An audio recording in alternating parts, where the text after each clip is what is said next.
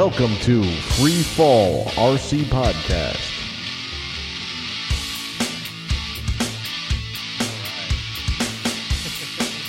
Edit.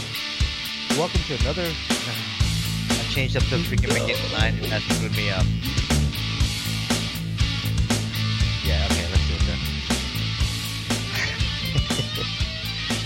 Alright. Welcome to another episode of Freefall RC Podcast. I'm Steve, and here with me is Kevin. Hey guys. Today's episode is number 10. It's all about flying online. So, what have you been up to, Kevin? What have I been up to? Well, not really too much. Um, my daughter was up from Florida last weekend, so um, we were visiting with the family and all that stuff and uh, having a good time. It was good to see her. But other than the fact that she was up and taking up, you know, a lot of the time and stuff, it was like minus 400 degrees outside with like 450 mile an hour winds. yeah. It was nuts, man. Yeah, I think they were up to gusts of 40 miles per hour, they said. like I don't mind the the winter that's like you know dipping down dipping down but we've had such a like nice period of like 40 50 you know degree days and Mhm. then we get minus 1 2 for like 2 3 days it was it was crazy man Yeah, it was pretty brutal. But uh they went they went back on Sunday and uh man she left here it was 0 degrees and she went back to Florida and it was 70 degrees it's like a 70 degree temperature change you know Right, right. That's got to be crazy. So it was. Uh, it, I I didn't do any flying at all.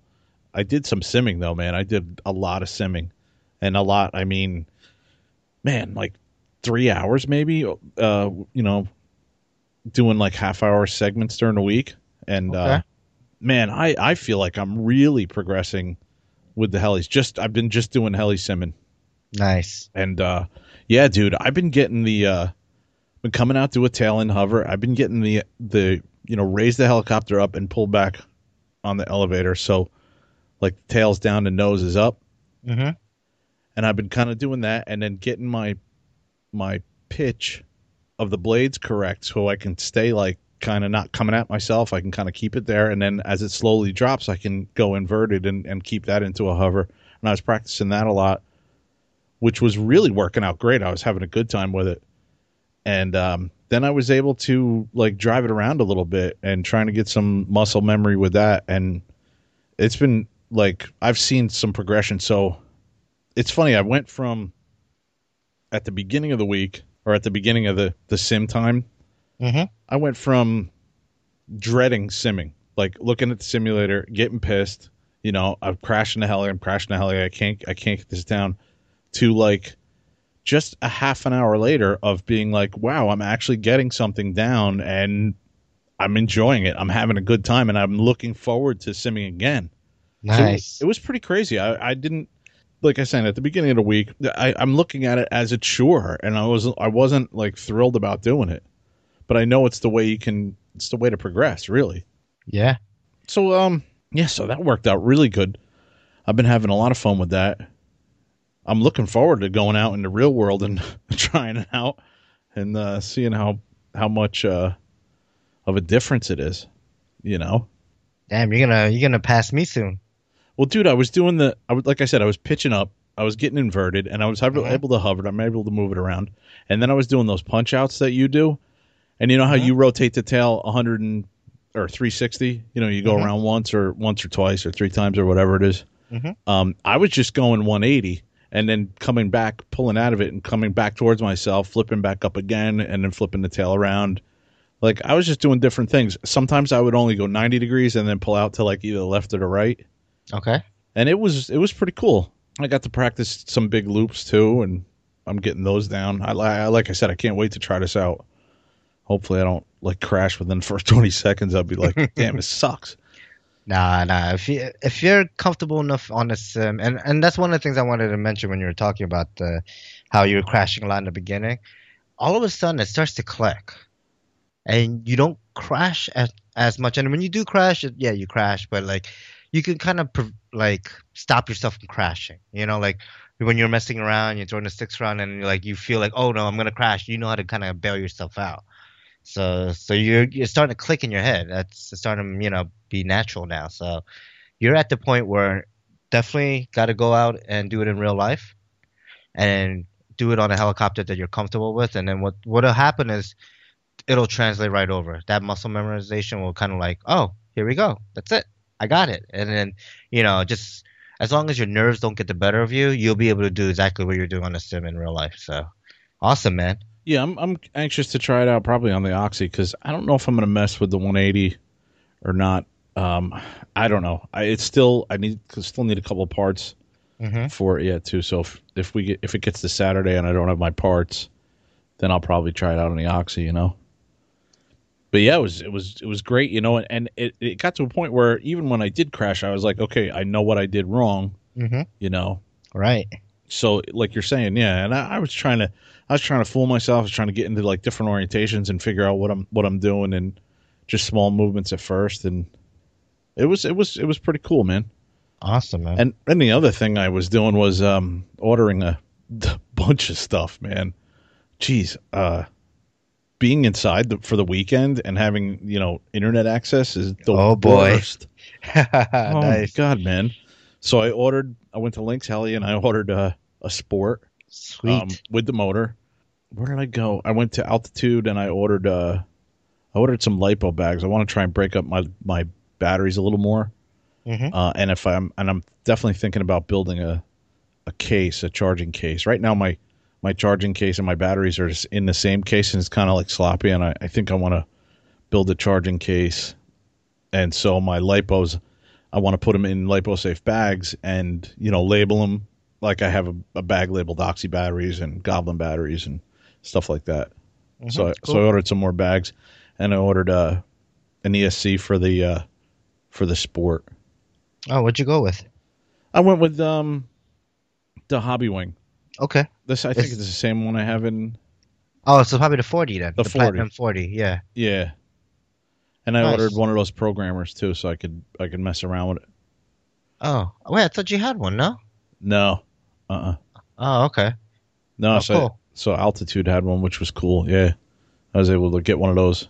Nice. Yeah, I might need to borrow that. Yeah, dude. Yeah, I'm losing track of like all the places I went and ordered from. I know I went and ordered. uh Where else did I go? Hmm. I, I'm I'm sure I'm forgetting one or two. I went to Horizon to get parts for the 180 Mhm. and a couple receivers for Neff when that comes up, and like Neff and the Arrow. I wanted to get um a receiver for because if we're doing FPV, I don't want to. I don't want to put in one of those cheap Chinese ones. You know, Yeah. one of the orange ones. I I figured I'll go with a with a four channel like Spektrum one. Nice. And uh, what else did I do? I've been I've been slowly cutting out um, that Corsair Alps Corsair. Been cutting out actually two, so we'll see what happens. Two. Yeah, I, I might do a. I thought said I was going to do a black and a blue one. Okay. Yeah, It's like a Navy scheme and then like the traditional yeah. I don't know. Marines one or something, whatever it is. Yeah. Yeah, yeah, Sweet. yeah. We'll see how they go. So what have you been up to, man? Um, so I fixed my 180. Uh, that thing's been broken for like two months or three months. Oh, that's right. Yeah, I basically stripped out a, I stripped or I sheared off a bolt that keeps the tail um basically clamped down in the back. I have the Lynx tail upgrade, the uh the middle gearbox. I I don't know what you call it, but the uh, the tail mount, I guess. Um, I have the Lynx upgraded one, and I guess on one of my crashes, I stripped. I basically broke the bolts in there, so I couldn't get it out. There's no way. It's like it's a tiny screw. It's like I don't know, two millimeter or something like that. Um, so I wasn't able to like. There's no way of using uh, what are those things that you could uh, extract broken. Oh, one of those. with? Yeah, one of those bolt extract. You don't make. they- Yeah, yeah, they don't make them that small, man. yeah. So you know, I tried drilling it out, but that that uh bolt was stronger than any drill bit I could find that small. Oh wow. Yeah, it would just end up like bending the drill bit like side to side, just shaving more aluminum off the sides. Um, so I kind of got tired of it and basically took my Dremel and a cutting wheel and just cut a big slot in it to just get get that you know bolt out. So I ended up cutting the bolt out that way. Um, it kind of left a big slot, which left it a little bit weak, but I was able to get a, a longer bolt with a, a locking nut on the other end to kind of clamp it down. So hopefully it should hold. Um, so far it looks like it. I haven't tested on it yet, so Oh, that's cool. Yeah, so hopefully that'll come out and work. Um, I'm gonna basically fly that for Neff, and then I'm gonna sell it. I, I'm gonna get out of the micros. Um, Yeah. The smallest heli kit I'm, I'm gonna have it will be the Oxy, uh, 300 size heli, because I feel like I could fly that at Neff. You know? The Oxy. Yeah, like the 255 version. I feel like Yeah. that's small enough that like if I wanted to just hover and maybe just flip it and hover and flip it back, you know, um, depending on the size of the heli section this year, um, I should be able to just you know I should be able to fly. It'll be it next to the hot dog stand. this year. right? Be like, yeah, it's up here. Yeah. Uh, so yeah. Uh, besides that, a couple of weeks ago, I we didn't really talk about it too much, but I dunked my oxy in the snow. Like I, I think it went almost to the head, right? Like it dunked pretty deep. Yeah, dude, that was crazy. I, yeah, right. Yeah, and what I was doing is I was doing maybe about five or six feet off the ground. I was doing nose down tic-tocs and more like more like rainbow kind of back and forth, back and forth. And when I went back uh, with the skids down, I kind of went too much uh, negative and just kind of dunked it and and then you know popped it right up in the air. So I know you said you were watching it and you took some uh, pictures, but like you saw the snow kind of Yeah, kind of like listing off. flew. no, it kind of like spread out and flew off. It looked really cool. It was like it was almost like a smoke screen, like coming out and going around the heli and everything. Um, Nice. Yeah, but you were like, I was like, oh wow, that was cool, and and you were like, yeah, but I better probably better land because uh, yeah, it was all packed with snow. Yeah, I mean, and the icon is down at the bottom. You know, the ESC, Right. um, you know, all of that stuff. So I was like, yeah, I think I should land it, disconnect the battery, and let it dry out. And it's fine. It flew fine the other day. Um, so Oh, that's cool. that. Um, so yeah, I, I did fly on uh, President's Day, and it was snowing. I was flying the Oxy 3 Cube. Got about, I think I only brought four battery packs for that. So it was really, it was pretty windy though. Like uh, we had a strong, constant, maybe about 10 or 15 mile per hour wind from the right, uh, from right to left. So, you know, I didn't really do much. I didn't practice my half piros or flips or anything like that. I just kind of flew back and forth, flipped it. Um, I did get this cool like little video I posted on YouTube where like when I, when I was taking off, the snow was kind of lightly on the road. There's a little road, the access road to the park, yeah. and I took off, and you just see like the snow kind of like push away, and like every time it came close to the ground, we just like push the snow away, and it just it looked really cool. Yeah, that was pretty cool. So like the flight was garbage. The flight was just back and forth. kinda, was yeah, yeah, so it was, so but I was like, oh, the landing and the takeoff was so cool with the snow, like the ground effect on the snow. I was like, oh, I gotta post a video of that. So I did that. Um, so that was pretty cool. I flew the Goblin. I, I flew, you know, I, I have three packs for that, so I flew all three packs. That was, um, again, it was windy. You know, I just kind of did my normal like safe routine, which is kind of do circuits and you know flip upside down and just kind of work on um, moving the heli upside down a little, kind of around and get used to it. And my punch outs and stuff. Was it snowing bad enough where you were you losing sight of it or at all or anything, or was it you know interfering No. with? It wasn't like a whiteout. There wasn't any interference. I mean, the only interference was the snow hitting my face. Oh, So that kind of like you know it makes you blink a little when you know you get something spraying in your face. But uh, besides that, it wasn't too bad.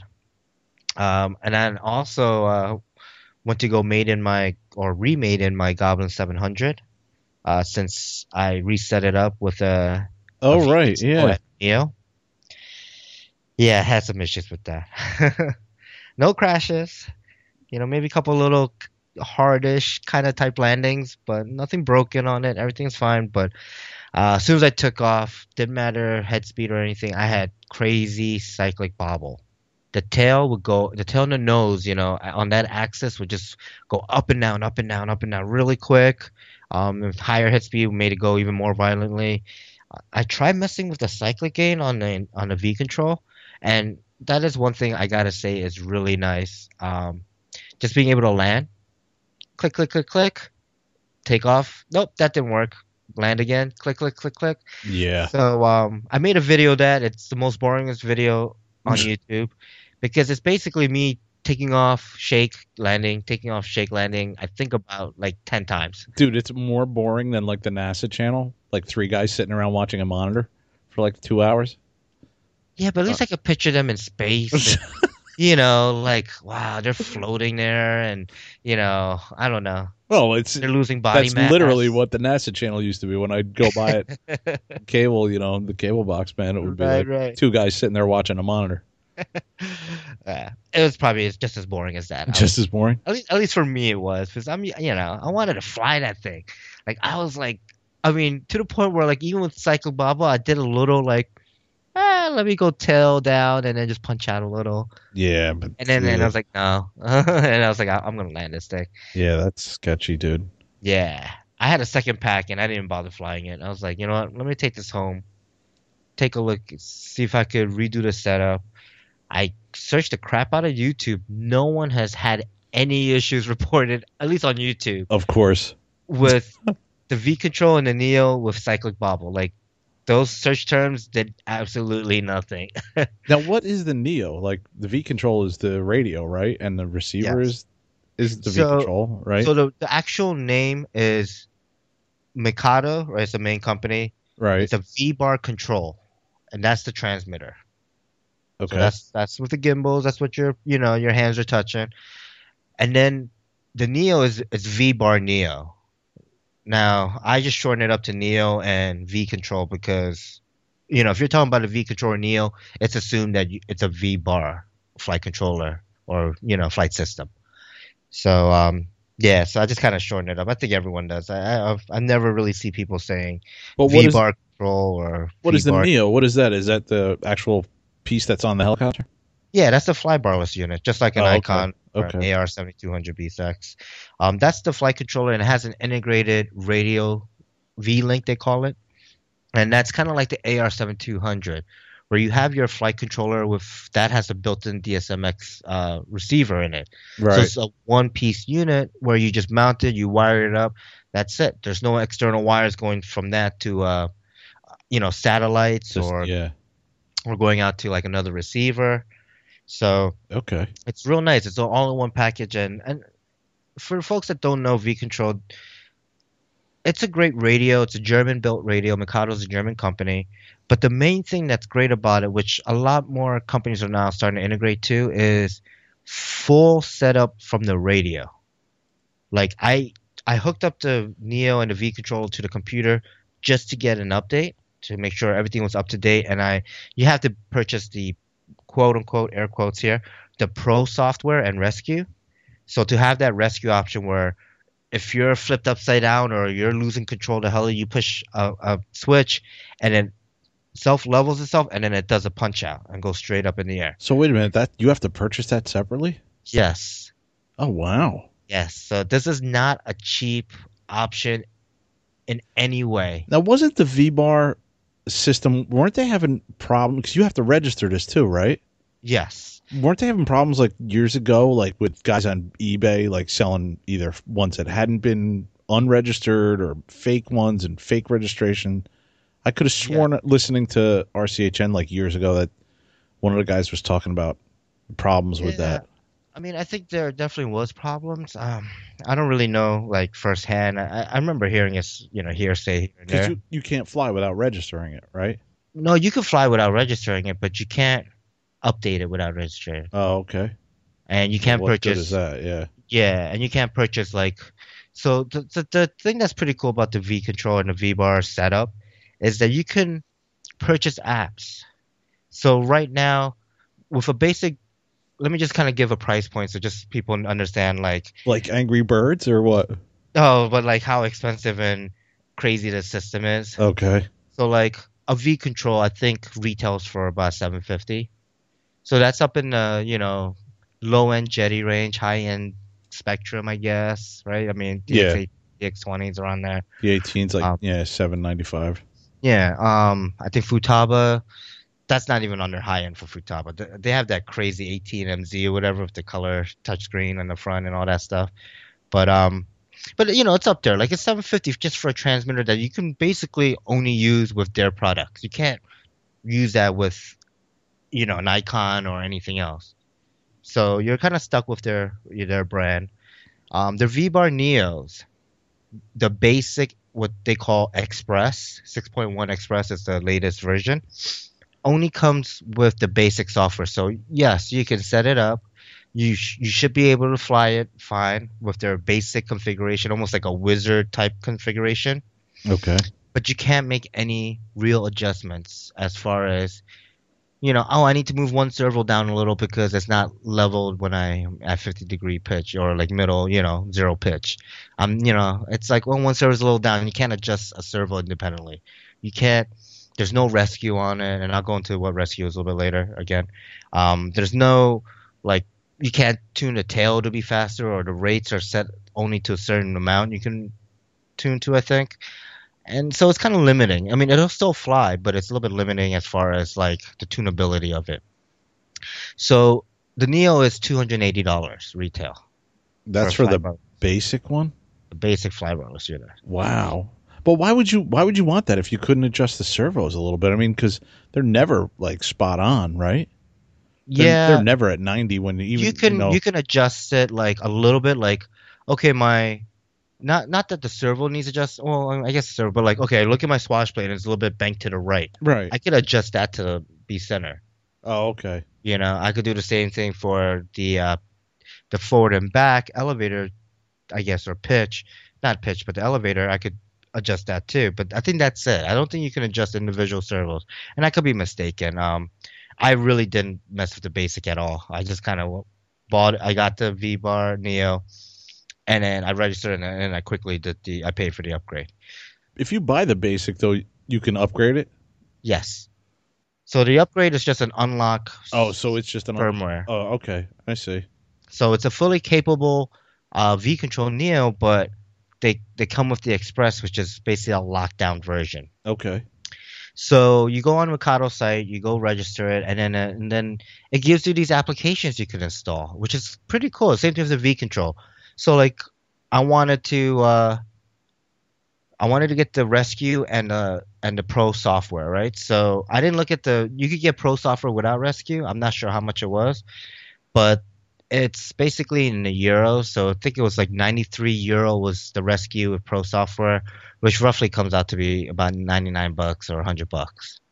Okay. So now we're talking 380 for this fly barless unit. Jeez. Yeah. It's not cheap.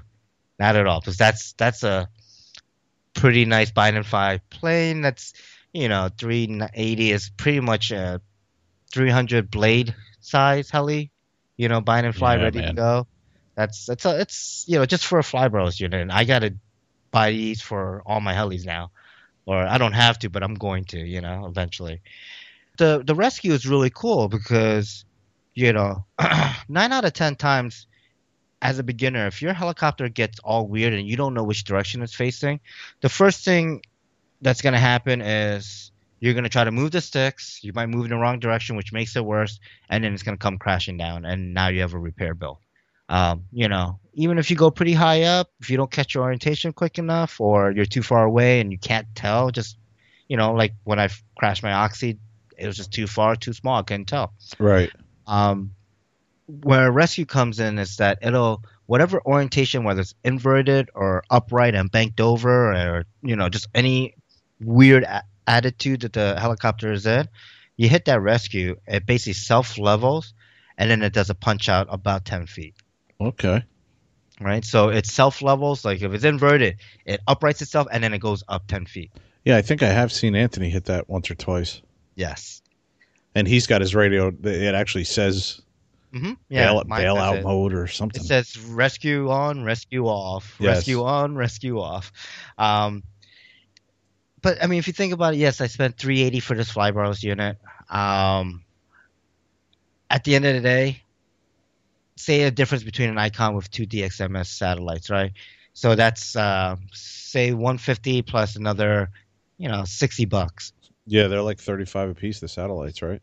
Yeah, so 70 bucks, right? So let's say 220. Yeah. Now $160 I spent more. I'm, you know, if I crash my Goblin, that's going to be 100 bucks. If I crash the 700, that's going to at least be 100 bucks just for blades, not including any canopies, booms, landing gear, you know, any of that stuff, any ser- strip servos or any feathering shaft, main shaft, anything else. Right. Right. So that $100 I'll recoup in not crashing real quick At least, at least that's what I keep telling myself. so, so we'll see. Uh, we'll see how this goes. Um, I mean, one thing that's gonna save me is I do have all these icons. I'm gonna be selling them. yeah, Uh, and I'm gonna take one. Definitely, you know, um, I'll give you the the friend's price, so it'll be less cheaper. Than I'm gonna post them on Facebook first, see if I have any folks taking them. I'm gonna do a hundred shipped, you know, to the um, continental U.S. and you know, I, I think it's a fair price. I mean, How many do you have? uh, Oxy three, Goblin 380, and Cal State C 570. So I have three on Oh me. wow. Yeah, so you know, if I if I could recoup say 300 for these three, at least it buys me one deal. Yeah, right. Uh, now that I think about it, it only buys me one. so what are you gonna put the the one on? You you gonna keep it on the 700? yeah, I'm gonna keep it on 700. Um, that that bird has been grounded since I bought the Goblin 570 because I took the servos and Right. uh, the fly barless unit off of that to use in there. So it's been grounded for the last three or four months. I mean, it's ridiculous when I look at the packs and I do my little tick marks for the cycles, and I had 10 cycles on a 700 while I, you know, at this point I have over 14 on my 570. yeah. You know, and I've gotten to 570 what two months or three months ago. It, it hasn't been that long. No, it hasn't been that. I can. That's the that's the ones you got from John at the club, right? Hmm? I think it was like Yeah, that was. end of fall or beginning of winter time. So maybe like November, I think. yeah, probably November. Yeah. Because we had to go down there twice uh, for the meetings, and I think it was the second meeting you you picked that up. Yeah. Yeah, second or third meeting, right. So, you know, and I had the Goblin 700 since I think summertime. So probably about maybe like four or five months before. And I've already outdid the, uh, you know, 700 57. And, and don't get me wrong, I, I, I enjoy flying the 700. It, it's a little intimidating still, even to me today. Um, Even to you, yeah, you know, especially at the head speeds I run, that thing's just like you know, just it's just roaring, you know. nah, dude. I, I can definitely see the intimidation factor on that thing Yeah, for sure. I mean, things are freaking huge, man. yeah, yeah. It's you know, it's and, and it's not even the size. I think it's it's part of the factor that like you know, if I were to crash it, it's gonna cost a lot of money to Yeah. fix. Yeah, So I'm that way with the 380. yeah, You know, I'm yeah. like, I'm like, uh, Wait till you get a 570 yeah, because the 380 will soon become like, oh, I'll just throw this around, like you know. not not that you won't care, but I think at that point you'll be so comfortable with it that yeah. I hope it won't so. feel like you're risking anything, you know? That's why I'm trying to take things a little slower, you know, too. You know, I'm not slower, but just, you know, like um, we were talking to Chris, and he had a, what do you have, BK BK tail servo, and it was like, Mhm. you know, I had already ordered the, the the servos I got that you recommended had worked great in the Oxy, and with the Sport, I was going to do the same thing. Yeah. So, uh, you know, I, I I know I don't need to do that yet. You know, I'm sure there'll come a time where I'll probably upgrade to BK servos because uh, I'll be getting quicker at it, um, and the and Mhm. want to look for that difference. But for right now, you know, just what I got, you know, I mean, I'll, I'll to tell you, keep using it. yeah, yeah. I mean, to tell you the truth, like, I, I might get a lot of hate mail for this, but I, I don't really notice a difference between like BK servos and those Turnigy. So we're talking about sixty dollar cyclic servos each, right? The BK three thousand, whatever, three thousand ones, I believe, HV. Um, compared to the Turnigy, uh, was it TGY S306G or G306, something like that, S306G. Yeah, HV. Um, you know, they're both Metal Gear. They're both high voltage. Uh, the BKs are BKs. Um, the Turnigys are clones of the KST, which I think is a clone of the MKS. At least the red and silver case makes me believe so. But um, you know, like I, I flew the and they're twenty bucks. Yeah, oh yeah, they're like under twenty bucks compared to sixty bucks. The tail servo um is a hundred dollars compared to just using a twenty dollar, you know, 20 the. Turnigy Yeah. servo. Um, but you know, I, I have had those Turnigy servos in my uh, Blade 360 CFX, and I flew the crap out of that thing. Yeah, Like I put that through the same thing I do with any of my BK servo helis. Like it never skipped a beat.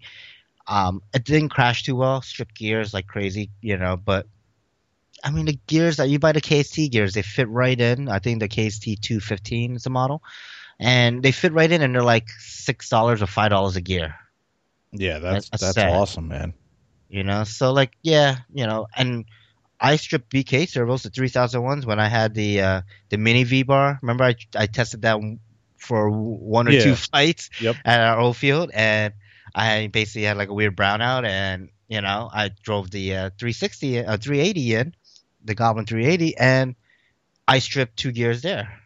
Yeah, see, I've had two crashes now with the with the Oxy, and I didn't strip anything. Those servos have been fine. Yeah, so I mean, Oxy is a little bit smaller, so the blades, Yeah. I mean, the blades are a lot smaller and a lot thinner, so there's less uh, mass. So I don't think Right. You know it'd be the same crash, but I mean, you know, like the 360 and the 380, they're pretty close. you Yeah, know? true. They're, Yep. they're only 20 millimeters off. I mean, it's still bigger, but um, but yeah, you know, like either way, I stripped the gears, right? So you strip a twenty dollar servo or you strip a sixty dollar servo, you're stripping gears nonetheless. So you know, it's just uh, it's just the performance, right? Can you outperform the uh, the Turnigies for you right now? Maybe not for me right now. No, you know, but if we if I gave my that helicopter to you know maybe Chris or or Kyle Stacy and said, hey, you want to give this a shot? I'm sure they could probably strip the servo in flight. you know, Yeah. you know, like how crazy, you know, how much demand that they're you're putting the servos through. But yeah, you know, for our, you know, Yeah, for where I'm at, that Yeah. yeah, that's that's what I'm saying. I'm kind of taking. I know, I know, I know not to get too crazy just yet. Mhm. Know? yeah, and that's smart because you know you're gonna crash this heli, and who knows by the time you're at a level where you're comfortable and you're more of a intermediate or mild 3D flyer, like who knows if you're gonna even be flying this, you know? Yeah. You might be flying something else, something bigger. Right. You might you might get sponsored, and then you you know you not that you're forced, but you know you, they they would want you to use like if you get sponsored by MKS, you know you have to pretty much use their servos, right? You know, so that's yeah. so like, at that point it's it's a totally different game, you know. But for now, if they don't break on you in flight and they perform to your expectations, um, then why why spend the extra money, you know? yeah. Yeah. Save save it to buy your 570. Right now, I- I'd love. I just would like to get sponsored by the Turnigy HDX 900s, and then I'll use those. yeah. Um, So did you did you clear out the cyclic bobble? Did you figure out what was going on with that? no, I haven't. Um, you know, talking to Anthony, he basically mentioned that he had the same issue when he created a new heli file on the V-Bar Neo while it was outside the helicopter, and then he mounted it and then continued the rest of the settings. Oh, and he said he had the same issue. And I thought I reset it, but I mean, I could have rushed it. I, I was kind of rushing it, um, you know, trying to get it set up the night before. So I might have just edited the the helicopter instead of starting a new one. okay. So yeah, so after that day, um, this was Monday. Um, wow, that was yesterday. After yesterday, I basically when I got home, I, you know, I clear, I started a whole new model, started from scratch, got that going. So hopefully, when we fly this Saturday, because it's supposed to be fifty something, I want to see hopefully that goblin, you know, doing tic-tocs in the air and and just being a crazy, huge heli. yes, I will be hiding behind something. Yes. Sure. Um, one other thing I did to the uh, Goblin uh, 700 is, uh, and and this goes in line with the the V bar and the the V control is that I got a UI sensor. Okay. This thing at first when Anthony was showing me what it does, I was kind of like, oh, that's cool. You can kind of see. So basically, you can see your amperage, your volts, your your battery, like your milliamp draw and stuff like that, and then you can set it so your your radio knows how much battery you're, you're you know taking out, how many milliamps you're using. So like the radio call it out like 30% left, you know, 40% left, or, or you know, or go down until it gets to zero percent, which is actually whatever you set your low battery point at, which I set it to 30% remaining. So when it says zero percent, that's basically telling me that I'm at 30% on the battery and then I should land. Now that sensor you wire up af- right before the ESC, but obviously after the battery connectors. One thing I liked about it is now I have it so that I could have an ID for my packs. So I have two packs for the Goblin 700. They're both one's a, a 12s stick, stick pack, and one is a stick pack I made out of two 6s packs. And so I have pack number one, which is my original pack, the two 6s packs, and then my pack number two is the the stick pack. And I'll, now when I hook up my heli, it asks me what battery pack I'm loading into the heli. Oh, I was gonna ask, how does it know? It doesn't know. Yeah, so you, You, have, have, to tell, tell it. it. Okay, But you tell it. but it does have a have a memory of which one's which. Yes, it has a memory, and then I tell it, okay, this is uh, you know, Pulse, five thousand milliamp, 12s pack one, and what it does is it keeps a kind of a log. It keep, well, it does. It definitely keeps a log. It's not kinda. It definitely keeps a log of your battery pack and your your flight performance or the battery performance of that flight. It tells me you could set like there's kind of a couple parameters you want to set like the true capacity of a pack. When you buy a brand new pack, yes, it might be 5,000 milliamps, um, but over time, over use, that the capacity gets it loses capacity.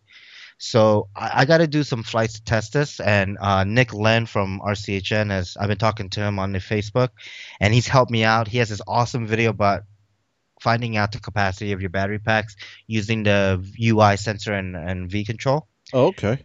And in that video, there's one thing that he shows us. He sets his pack to like 4,000.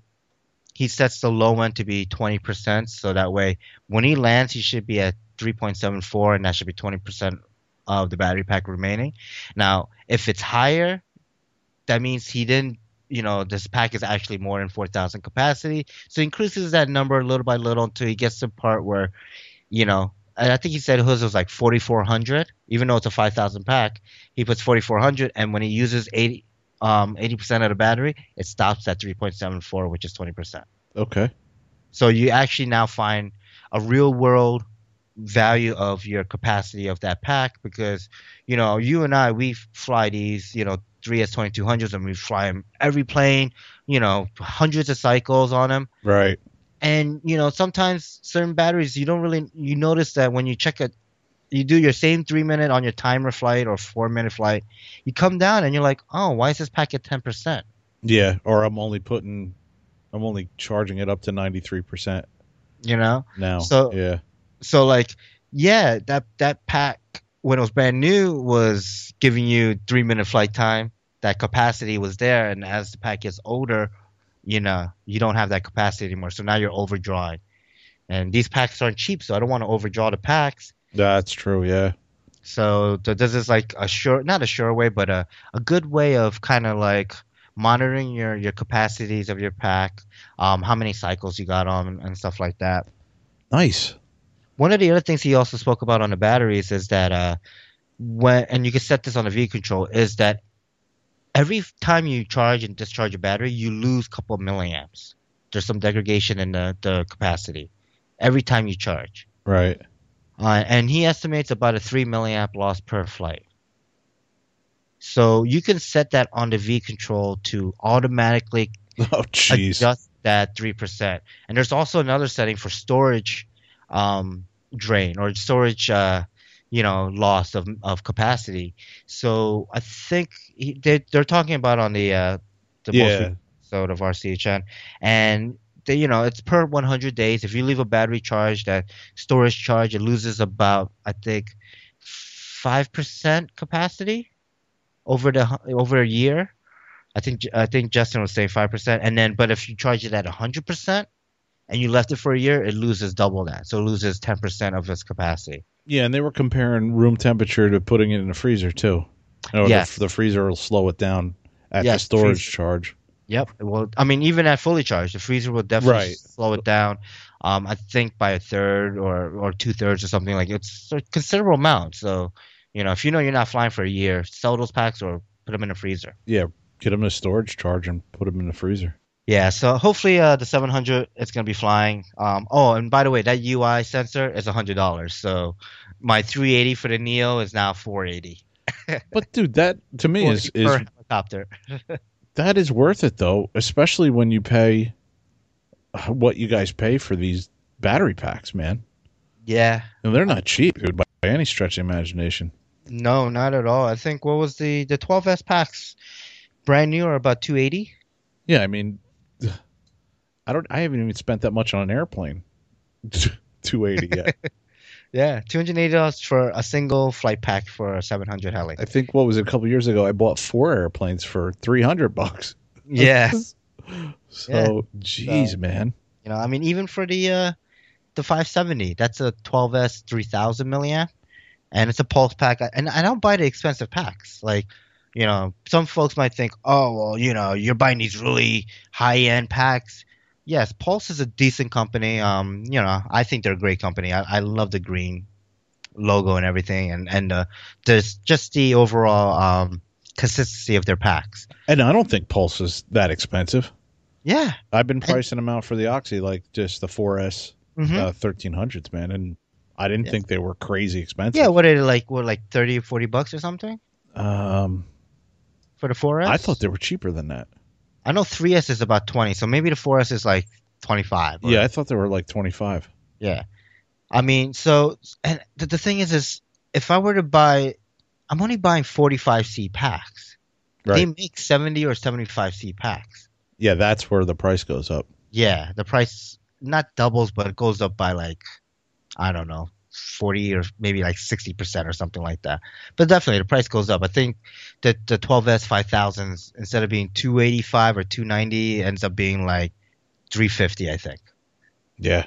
for a single flight pack. Eesh. You know, granted, you'll get the performance and you'll get overall performance uh, consistently with higher C rating.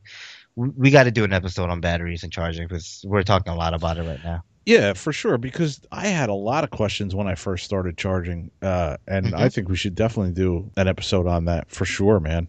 Yeah, charging, discharging, battery maintenance. dis- Most of the chargers are, are the same, just using the charger, you know? Mhm. Like, I didn't start out with a great charger either. I bought one from, jeez, I don't even know where I got this thing from.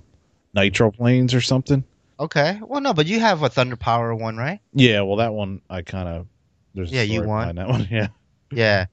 I got lucky in Um, Vegas with that one. And then what was the other one? Hyperion, right? Uh, no, the other one's just a, a generic brand. uh, Okay. one that I got from either X Heli or Nitro Planes. it looks like the Hyperion charger. Maybe it's a clone off of that. Yeah. But, you know, I mean, after I, s- I, I sold my, what is it called? Onyx? O- Onyx? Onyx? Oh, yeah, Onyx. The Yeah. uh, Power Hobby Duratrax line. Um, wait, was it 235, 235 model? Which it, it was, it was all right. It, it was okay when I first got into flight test stuff and small helis. But um, as soon as it was only, I think, uh, 4S capable. But as soon as I, I needed to charge 6S packs, I had to buy a new charger. For the last year, year and a half, you know, people might make fun of me, but I've been using this Turnigy reactor, um, basically a 20 amp 6S capable charger for a year and a half now, and I paid about 35, 40 bucks for this. Uh, that's see, that's a killer, man. It's a DC only charger, but that's fine because you know I got I got a free power supply at work. I wired it all up to um, take all the 12 volt leads and kind of you know um, run them in parallel to give me enough amperage. You know, I mean, I could have hooked up a five volt leads out of there and get a USB Yeah, charger set up and all this yeah. stuff. You know, like, but I, I went more simpler. I have uh, one light that tells me if I'm getting power to the power supply, and then one light when I have a I have a little you know one way switch or whatever flip switch to turn on the output of the 12 volts right and and i have a light for that and that's it it was simple it took me one day to wire it up and solder all the connectors and get it set up and then i have it going into a, a little cheap $40 charger and you know knock on wood it's been holding up fine now my power supply on the other hand doesn't seem to hold up too well I used to be able to charge at 10 amps with no problems, and now it's only giving me about 8 amps. So Now, how did you how did you know this? The charger itself shut down? No, the charger just shows me. So I set it for 10 amps. You know, you plug it in, it's set on auto, so it tells me, oh, I see a 6S pack. Oh, I don't see your main port. Question mark. Plug in the main port, and then it says ready to go. It tells you your amperage, um, and your the uh, yeah how much amps you want to charge it, and you can set that right. So on the 6S, when I do um, the 5000 6Ss, Right. the, the stick pack. You know, I just charge both packs at the same time. I used to charge them at 10 amps, which is basically a 1C pack, 1C Right. rating. Okay. So, you know, about 30 minutes, 35 minutes, I can fully charge the pack. I'm not rushing. I don't charge super quick because, you know, you, you know how it is, Kevin. We bring so much to the field. Yeah. There's things for us to fly in the meantime when we're charging, or we're just shooting the shit and talking to all our members and, you know, just hanging out anyway. So, so yeah, you know, so I'll charge and I look at the charger and it goes up. It, it like kind of peaks at 10 for a second and it just drops to 8, 8.8 oh wow. and just stays there for the rest of the charge until it starts to drop where it does the balancing charging. So, yeah, I don't know. I think it, to me that's indication that the power supply just can't produce the amperage anymore. Right. I mean, it could be my cheap charger, you know. Don't get me wrong, I've actually been looking at chargers these days and, you know, between the iCharger 4010 Duo or the uh, I've been seeing some people selling the older ones, the 46 Duo. So 40 amps as, and it can handle 6 uh 6S packs. See, I'd be happy just to do 20 amps or 20 or 30 maybe tops. I don't I don't think I'm going to get too crazy. Yeah, listen to the RCHN guys today. Uh, you know, Nick is talking about, yeah, you know, I do like 2C for my normal. Uh, he does 5C for his like fast or, you know, like wants wow, to fly. man. And then he, I think he said his top is like 7 or 8C. Damn, dude. Uh, it's like how many amps is that? that? That's got to be like 70 amps then, right? so think about one 6S pack at 5,000 milliamps, right? So that's 5 amps for 1C. Yeah. Now, if you're doing 5C, that's 25 amps Yeah, jeez. You're charging that battery in like literally 10 minutes tops, maybe five. I mean, it's got to be super quick. Like, I don't think I can get a flight in before that battery's done charging. You know, like setting up and putting the pack in and, and kind of, you know, getting all that ready before the pack is done charging.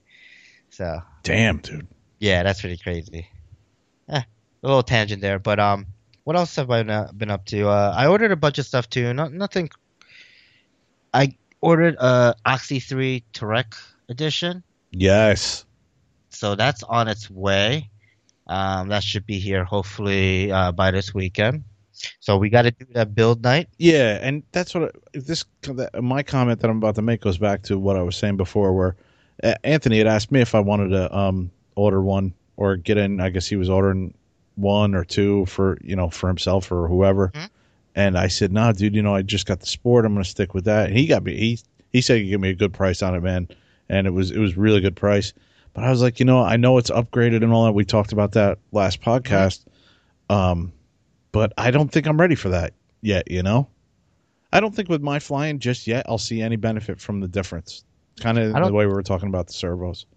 Well, I don't think you'll see any benefit because you already have a 285 Oxy 3. That's true. Yeah.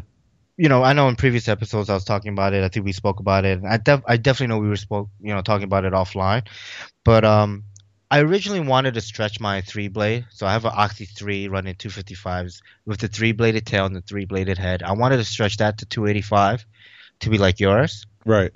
and then buy a sport or regular Oxy and keep that at 255 as like my beater. That's what I'm doing with the sport for sure. Yeah. Um, but because of the, I, I do like all the little added bits and pieces, all the bits of aluminum and the orange and the Tareq edition. I'm still gonna keep my 255, my three blade cube, and now that will be my 285 heli, since that's what it comes in. It comes, you know, pre-stretched to 285. So Yeah, the 255 will just be your. yeah, so your that'll be my beater. Yeah. and then and then the Tareq will be my like cool, crazy, maybe go 6S eventually on that I setup. can't you know. wait to see those little oxys on 6S, man. I cannot wait to see that. Yeah, That's going to be nuts, man. yeah. It should be pretty crazy. I mean, I don't know. We'll see. you know, none of us fly like Tareq, you know, so No, or the, know. it would be the Steve edition. yeah, it should have like a Tareq mode where like it just starts to do like a a crazy, you know, a crazy routine, just like you just sat there, just as a crazy routine for you or something. Download it into your V bar, dude, and get, Yeah. up, get up to 100 feet and hit the button.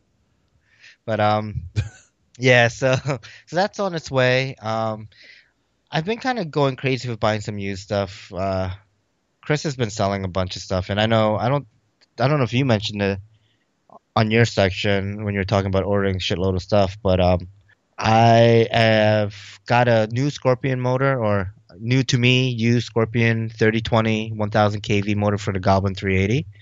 So I'm gonna have my Quantum Quantum 880 and my Scorpion 900 kV motors for sale. Um, I also got he had one 2600 6S pack, pulse pack, 45C I believe.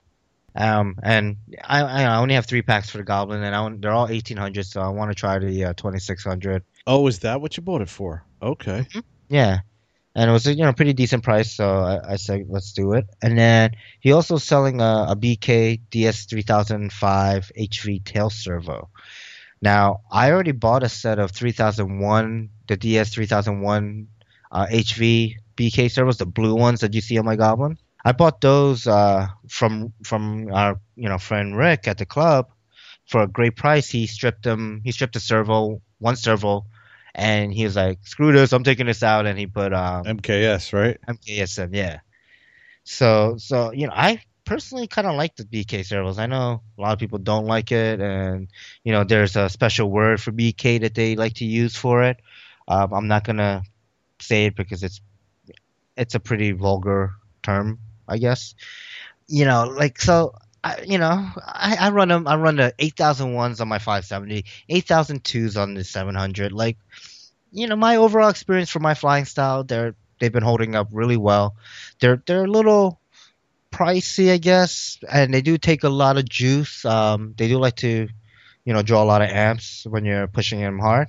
But overall, I've had really good success with them. So, uh, you know, there's no reason for me to hate on BK servos. Yeah, or dude, anything. if you like it and it's working for you, why not use it? Yeah. So yeah, so I have a set of that, and I have this. The tail servo. I mean, combined, I spent like less than one of my BK 8001 or 8002 servos for this whole set. Yeah, that's awesome, dude. Yeah, he hooked us up pretty good. Got a killer deal for that. So that's all gonna go into Tareq, Oxy 3. Nice. the uh I- guess for that I feel like I'm gonna do the uh I'm selling my Blade 360 CFX. So that's gonna I'm selling the airframe only. Um, no blades or tail blades. It's just gonna be airframe, but I'm gonna include any parts that I have. Um, and you know, it's still gonna be crashed a bit, so I'll probably only be able to get like maybe 80 bucks oh plus man. shipping or maybe a hundred bucks plus shipping. But I mean, you know, that's the hobby. That's fine. Um, but I have the motor and, and the ESC from that. So I have a 50 amp Castle light.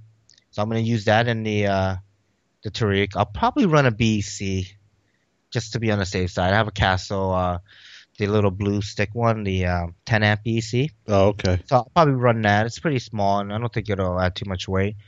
Um, and but I have the BK. I'm sorry, I have the E-flite motor from the 360, or, which originally came from my 450X. The Heli 450 is the name of the motor. Oh yeah. The, 3600 kV, how much kV? 3600. Wow. So that's actually lower compared to than the the Lynx motor. The Lynx EOX 22 is it 2216 I think? Yeah, 2216 is um 4100 kV. Okay. Yeah. Right. I knew one of them was in the four thousand.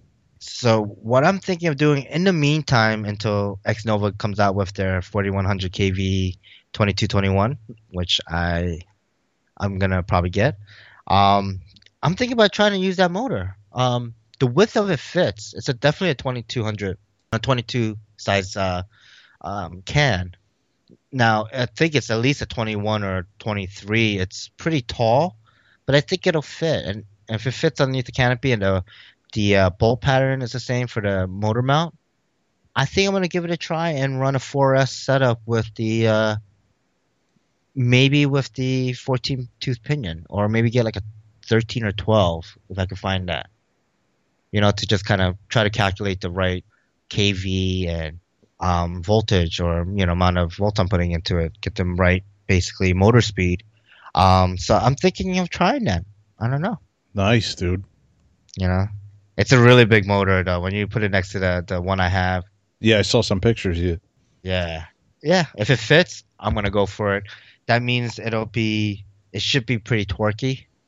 It should have good amount of power if it works. It's gonna be So, twerky. twerky, Oh, torquey. Not twerking.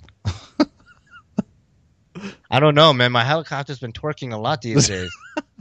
no, I'm serious. The Goblin 700. I know. That, that's like the the problem. video. Looks like you know the tail's twerking up and down. It's bouncing up and down. And and you, before I got my V bar, not V bar, the iKon configured right, uh, set up right, tuned right on the Oxy 3, it was doing it violently like that. Like it was, yeah. I'll tell you, dude. Uh, while you're listing the stuff you got for sale, and uh, the hardest thing for me about this hobby now is to say no, because I'm thinking oh, I could take that 360 and I could I could build it up. That'd be cool. I got those other parts, the 450 parts. I still got in my shed, man, from all back in the day. You know, with all that stuff I had, the 450 line, you know, SEs and stuff like that. Ugh. Dude, and you have blades and everything, I got right? blade. I dude, I have like three helis, like almost can- everything. I could build two easy. if you want and you can I'll give it to you for a real really really good price. And the only thing you really have to change is about twenty dollars worth of stuff, which is the main gear. You don't even have to change the landing gear if you don't want. Only like one of the the parts that curl up on the Yeah, uh, landing broke skid off. broke off. But I mean, technically you can still do it. But even if you bought new, it'd be like thirty bucks main gear, new links, and and a landing gear, and you put your electronics in, and you'll be able to fly that thing. Yeah, And and it's three bladed head with the two bladed conversion back if you wanted to go back to two. I think I have. I know I have ESCs and motors. I'm not sure about the servos though. What I got, and now that I'm having better luck with all the with those Hobby King ones, I'd probably get something like that. I don't know, man. Um, dude, don't don't wait for me though. Like just post that thing and I can give you a good deal with the Turnigy servos. I have a Oh, full jeez, set. you're killing me, man. And I have the MKS 9780 on there, the mini tail servo I was using, which is it's overkill. Like that tail servo would you could use that in a 500. Oh, jeez. You know, you could definitely use it in a 380, but it's it's a it's really powerful and very fast servo. People are going to listen to this podcast and like uh, go back a couple episodes and go, "Wait a minute, he was talking about buying a 3D printer. Whatever happened to that? Well, I don't have any money." yeah. Uh, Oh, all spent on just you know buying and selling friends and back and forth. dude the, the text messages today were cracking me up i was working with a guy and it was just like bidding oh i got this and this for sale bidding i'll take that it was like the text you know alert was going off all the time and the guy i was working was like what the hell's going on? I was like dude it's like an auction over here man. These guys are wheeling and dealing all day long. Oh, it's so And funny i love it man. I had the same sort of experience as like I looked at my phone and I was like, holy sh- crap, there's a lot of text messages. and I, I would go to my coworker who I'm having a meeting with, and we're talking about you know projects for the next two years.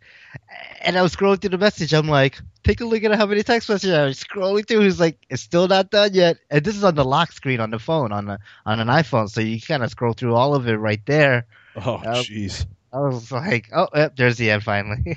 He's like, damn. Yeah, that's crazy. but it's but it's good though it's good because uh it's great for me because not only am i sometimes a cheap bastard but uh, you know it actually never i never thought i'd be flying a goblin 380 and i got it used from anthony he gave me a, a freaking amazing deal on it Yeah. and uh so i mean uh, to, that part of it's just awesome man Yeah, I mean, everyone's probably seen my posts, or if you haven't listened, if if you're a new listener, you can definitely check out. Um, I think I put it on RC Heli, like buy and sell trade group. Um, and I think I, I also linked it to, uh, I shared it out to uh, Free Fall Podcast RC Facebook page, and also my personal Facebook page. Um, kind of giving thanks to like the community and the hobby because I mean, Chris, you know, he hooked me up a great price on the V control. Anthony's hooked me up time after time after time. I've only known this dude for like three months, four months. Like I think the first meeting we went to, we met him Yeah. and we were talking to Rick and he was there. So like, you know, less than half a year, less than six months I've known this guy and you know, I can't even count on my hands how many times he's hooked me up. Or like uh, you know, I was like, oh, I need servos for my 700. I don't have cash. He's like, oh, dude, just here. I'll sell you these sets. You want to buy them? I'm like, yeah, but I don't have the money. Yeah, dude, don't worry about it. Just give me the money when you have it. You know, like things like that. Like, you know, I always pay him. Like, you know, he doesn't have to worry about not getting the money, but he just he doesn't need it right away. And you know, if he can help someone get a helicopter back in the air, you know, Yeah. he's gonna do it. And that's the type of people that are in this hobby that I just I it you know like growing up in this area in the Northeast, especially in like New York City and Queens area, and like you know even in Jersey and Rockland County where I, I primarily grew up, it's like you know people kind of like are out for themselves. They don't really look out for anyone else. And Exactly. you Yeah. know and like like you could be calling for help and like most people would just kind of keep their head down and like i don't want to get involved i don't want to get involved and just keep walking you know and like you know for someone in a hobby just to be like yeah you know i don't know you that well or i haven't know i know you well but i haven't known you for long. And hey you know here you go. Let me help you get that you know helicopter flying you know? Like we ha- you know it was my fault. I was totally my fault. I crashed into his Goblin. Right. his repair cost was trifolds over what my repair cost was, you know, and you know, as as a sign of a uh, you know goodwill gesture, I bought him a part. You know, I was like, hey, do you need this part? He's like, uh, yeah, yeah. I'm like, all right, then I'm gonna order it now, and you know, I'll, I'll hook you up with that. Like that's the least I could do, you know, Well, that's cool. you know. But it was literally totally my fault for not staying in my box and crashing into him. And like he's he was cool about it. Like we laughed at it. Like it was you know it's like a memory that you know ten years from down the road we're still gonna I'm still gonna you know we're we're never gonna forget it. We're never gonna forget the tail push rod and the boom. You know Yeah. and we're gonna always laugh about it because you know I think that's what makes us like come closer as friends and and you know become more friends than just acquaintances or folks in the hobby and stuff. So um you know like you, Chris, Anthony, like you know all you know Jeff, everyone has like been so great in this hobby for me. So which I think has helped me become more successful in the hobby. Yeah. doing podcasts and and you know participating more in our club events and stuff like that and of you know just all of that fun stuff. But uh all right let's move on to our next segment here. Main topic online flying. Now Yeah. I came up with that title. yeah when you came up with that title i'm like simming? Multiplayer? Okay. I thought we kind of spoke about simming but okay maybe in the multiplayer aspect. All right and then i'm looking through what you were writing and i was like ah Yeah. I'm sorry if anybody gets confused. I didn't even think of that. You know, that somebody might take it as, oh, he's talking about online racing, you know, the quad racing or whatever, multiplayer. Yeah. No, I was just talking about since we had the lull and stuff, and we've been ordering stuff. Just, just basically going over the sites that we've dealt with. You know, anybody out there that's like, you know, like you would you had listed some on here. I didn't even know that you dealt with it. I'm I'm curious to see what your thoughts are on. Oh really? I thought I listed like I listed like one thing. No, you had. Oh, oh yeah, there's a couple. Yeah. yeah, you had a couple there. All right. So yeah, let's start. You have a pretty Yeah, I have a pretty big extensive list. You list. do a lot of online ordering. well, not only did I want to go onto this the site, I wanted to go and uh, just talk, uh, just tell people like where they're where they're based from too. You Mhm. know, because I I talked about altitude, for example, and I've been like, yeah, they're in the Midwest somewhere. I don't know where they are, but I just wanted to go through. So it was cool for me to do a little bit of research, you know, and and, and find out. So I'll just start with uh, with Lynx Heli because I just ordered a sport from those guys. I've had good luck with those guys. The shipping has been very fast. Um, sometimes they're out of stock uh, on on things, which I mean, I can't fault the company for being out of stock because it's not like they're out of stock for that long, you know. Right. Um, and they're based out of Italy, uh, is where their main headquarters are. I don't know where they ship from though. I think they ship from overseas. Taiwan. Is it Taiwan? or no, it's. Vietnam, isn't it? Is Or it Vietnam? That I, I couldn't find on their website though. Every every other company I, I could find, um, Oh really? like where Oh. they shipped from and stuff like that. Yeah, Yeah. I mean, their their main warehouse is definitely overseas.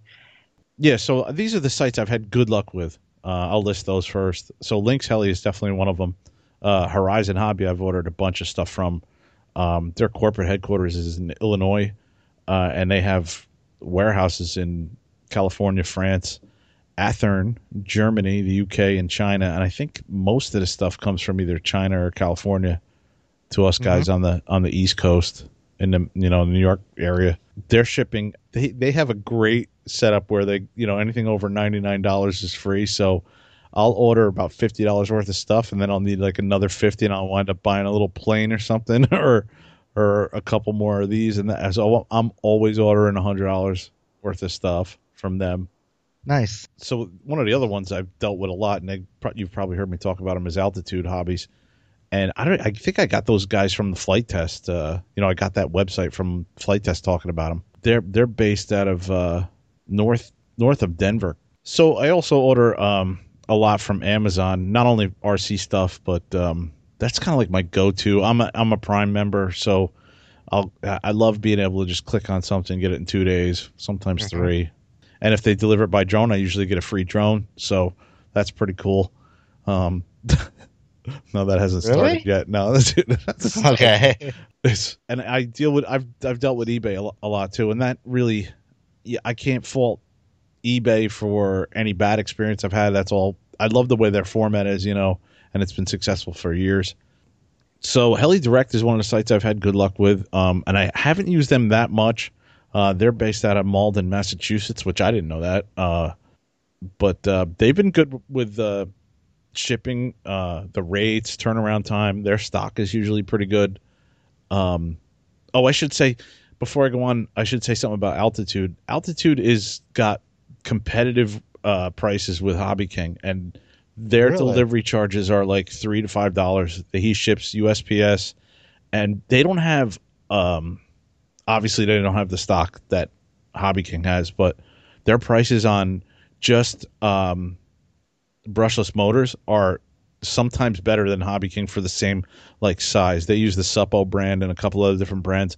I've used okay. the Suppo motors ESCs from those guys, and I've also used the um, the i motor. I think that's what it's called for the quads, like the quad mm-hmm. motors, and the Simon K um, ESCs for the quads from those right, guys. Right. you know, he they're usually pretty good. Um, like his, uh, they're they're very quick with shipping. I get stuff in like three days maybe, uh, which is pretty awesome. Wow. Uh, so I I like those guys. I, I go to those guys a lot, and I've actually sat down with a pen and a paper and listed motor sizes and what I want to get mm-hmm. and gone through their site and wrote down all the prices. And then I've gone to Hobby King and done the exact same thing. And that's how I can tell you for sure that I know that they're very they're very close and if not sometimes better with some of the larger motors like the one I have on my uh the big FT Mustang the 200% I got that motor from from them. Right. That's where I go for all my stuff. Huh. I like getting the stuff quick too you know? Yeah yeah. Who wants to wait for shipping for sure? I got to take a look because I thought when I did a comparison, I thought it was more expensive, and I thought Hobby King was a better, not a better value, but a better price. I got, I definitely got to order a couple ESCs and stuff and servos. Do they sell like the, the cheap like, you know, Hobby King version of a nine gram servo or no? They do, um, but I don't think that's as cheap. Okay. I'm talking about just for the brushless motors. They're mm-hmm they're they're uh, the same, if not cheaper. Okay, I'll take a look at the motors and uh, cause I need some quad motors too. And I've used the Suppo motors in every like FT, all the Flite Test planes I've built, and those things have been great. I only had one that got away from me. It was in my racer. It started to come apart and started to like get really super hot, and I think I fried it from there. But that could have mm-hmm. been you know the set screw coming out. It was really hot. It was at Flite Fest uh, 2014 when that happened. Okay. Um, I had crashed the tube before that, so who knows what led up to it. Right, right. I've also dealt with Motion RC, um, okay. which is a veteran-owned company. They're in uh, Illinois, and I've only gotten like Dynam parts from those guys. I like okay. to check. I, I, know a lot of like RCHN has talked about this a lot, and I like to check not only do they have the model, but do they have parts for it. Mm-hmm. Um, so I, I know I've gone down the list you know, with those guys and checked out parts. I've actually bought the P51 I bought from Nitro Planes years back. Had they Nitro Planes has nothing uh, anymore really for that P51, but Motion RC had parts for it and still has parts nice. for it, and it's a it's a Dynam brand. Um, so and the last one I've dealt with and had had great success with is uh, Flite Test. They usually get shipping out really quick. They've never screwed up my order as far as um, what I've ordered. Like if it's a plane and like a couple extra firewalls or or Mhm. control horns or you know push rods or linkage stoppers, everything's always been you know exact, and I've gotten Nice. that real quick. And I must have ordered. I've ordered at least ten to twelve planes from those guys over the years Nice. because I use them as templates. You know. Mm-hmm. Uh, so yeah, they've been great. Um, some of the sites that have been not so great was uh, Banggood. I know people like Banggood. The prices are really good, but I've I had the the whole quad kit I bought that was you know the frame and, and motors and Mhm. ESCs. Um, that took like at least two months, I think, to get from wherever it was coming from. Yeah, from China. And I remember remember when I was when I was really getting into that, and I wanted to build a smaller uh, 250 size to chase you guys with the planes. Right. Um, I was getting pissed that I wasn't getting it, so I remember going to um, I can't remember the uh, the other place I went to. The guy I was getting the flight controllers from. Oh, I probably should. yeah, have yeah. Um, yeah, yeah. Ready to fly quads? Ready to fly quads or white spy. Yeah. Yes. I ordered a complete set from him, and I got it and built it before I even got the the one from Banggood, Yeah. and it was like similar, you know, price and all that. But Mhm. he's he's been good too. Yeah, so I haven't had any problems with him. I, I forgot about him. One of the other sites that's not so great, and this really bothers me, man, is um a site like Nitro Planes. I really like the fact that they take the time to do almost a a video on each plane. Like here we are, you know, and I don't know how fluffed up it is, but uh, you know, yeah, that old guy. He he does all like he does build videos and he also does flight videos and no, review thought it was videos, right? two kids that they they have two younger guys. Uh, Um, but there, I, I think I have seen the main two guys I'm talking about are. Um, I think the guy's name is Tony, but it's the, it's the same guy. They take it out to the same place, and Yeah. they'll like they'll like fly the plane around. So I, I kind of like the fact that they do videos for each one and they recommend batteries. Um, but dude, when you look at their website, it's like everything is out of stock. Like they have everything, but it's out of stock. I went down the Yeah. entire page of lipos. I've been looking for 800 milliamp hour 3S batteries for the um the crack pits. mhm. I got a couple of those that went, you know, weren't weren't holding the charge great. And so I w- first went to Hobby King because that's where I've been getting a lot of batteries for like the small foamies. right. They were out of them. Uh, so I went to, I said, all right, let me try nitro planes because the Sky Lipos were good back in the day. Um, Right. Just curious. Pages and pages of all the st- items listed, nothing in stock, everything out of stock, just page after page. And I was like, wow, that, I mean, nothing turns you off faster than that. yeah. And I might, I might be forgetting one or two, but one of the sites I probably will never order from again is X Heli. And for the only reason this didn't happen to me, but it happened to a friend of mine, I brought a uh, a four channel, uh, little four channel um, helicopter to work. It was like fifty bucks, maybe. I don't know what it was. A little little tiny one, you know, the size of a mall kiosk one, but it was four channel. And I flew it around the office, and one of the guys was like, "Oh, that's cool. You know, I've been flying stuff, and I, I built a plane back in the day. And where'd you get it from?" So I showed him the whole Mhm. site. He went and ordered that same one. And then, like a week later, I was talking to him, and he was like, "Yeah, I was flying in my front yard." And he was like, "Do you know? Right after I ordered that, I had a, a report of credit card fraud." And I was like, "Really?" And I said, "Do you think Oh, it's boy. linked to the site?" And he said, "Yeah." Um, because I, I I really only used that credit card online, and I hadn't used it in a long time. And I was like, "Oh man," I felt like crap. I was like, "Dude, I'm I'm like sorry." He's like, "Ah, it's you know, it's nothing to do with you. It's not your fault." I was like, "Yeah, but you know, You know what's you want to hear something funny? X Heli is the same company as Nitro Planes. yeah, yeah." Same company as Nitro RCX. Same company as HobbyParts.com. Yeah, I kind of drew the line between X Heli and Nitro planes, Mm-hmm. but I didn't know about all those other ones. Yeah. Th- these are all, I think, they're Chinese-owned companies, and they sell the Chinese products. Like, you know, which which it's okay. Because, you know, if you really think about it, what is it made in China these days, right? So, so a lot of our parts that we get, ESCs, motors, all this stuff, they come from China, and you know, it's it's it's fact that you know even like the Oxy Link stuff, you know, that all comes from somewhere in the east, right? Yeah, Um, but yeah, this site, and I think, like, I don't know why they don't just like get rid of some of the listings of stuff that's like discon, like make it discontinued. Don't say out of stock yeah, because out of stock to me indicates that someday it'll be back in stock. I've been on Nitro Planes looking at EDF for this whole year. Like I know I haven't mentioned it to you guys, but But I've been, you know, here and there, like, oh man, you know, I see a, a YouTube video of nitroplanes, and I was like, oh man, I kind of want that 90 millimeter EDF. Like, you know, I, I kind of want to go a little bit bigger in my jet, and the planes I want are always out of stock because their their planes look scale. Like they have an F sixteen. It looks like an F sixteen. Yeah. You know. Okay, fine. I drop two hundred bucks if I crash it. That sucks, but I'll take all the guts out of it and put it in a Viggen and I'll be happy. You know, like it's not a it's, you know, it's not the end of the world. So but yeah, the ones I want are always out of stock. I can't I can't get it, you know? Yeah. And they're all this one company that are like they just kind of rebrand their website to Yeah, it's almost like they copy. They have the whole like format and they copy it from one website to another. Because I noticed with Xheli and Nitroplanes, especially, they have that almost that same listing to the left, like aircraft Yes. selections and then parts Right. and upgrades. the navigation bar is the same, the top bar right. versus new rivals upgrades. All that stuff is exactly the same. Right. Yeah. So I mean, I could be mistaken, but as far as I can tell, and I'm trying to dig a little deeper right now into their website, it's all the same people. Yeah. So maybe stay away from nitro planes too. I don't know.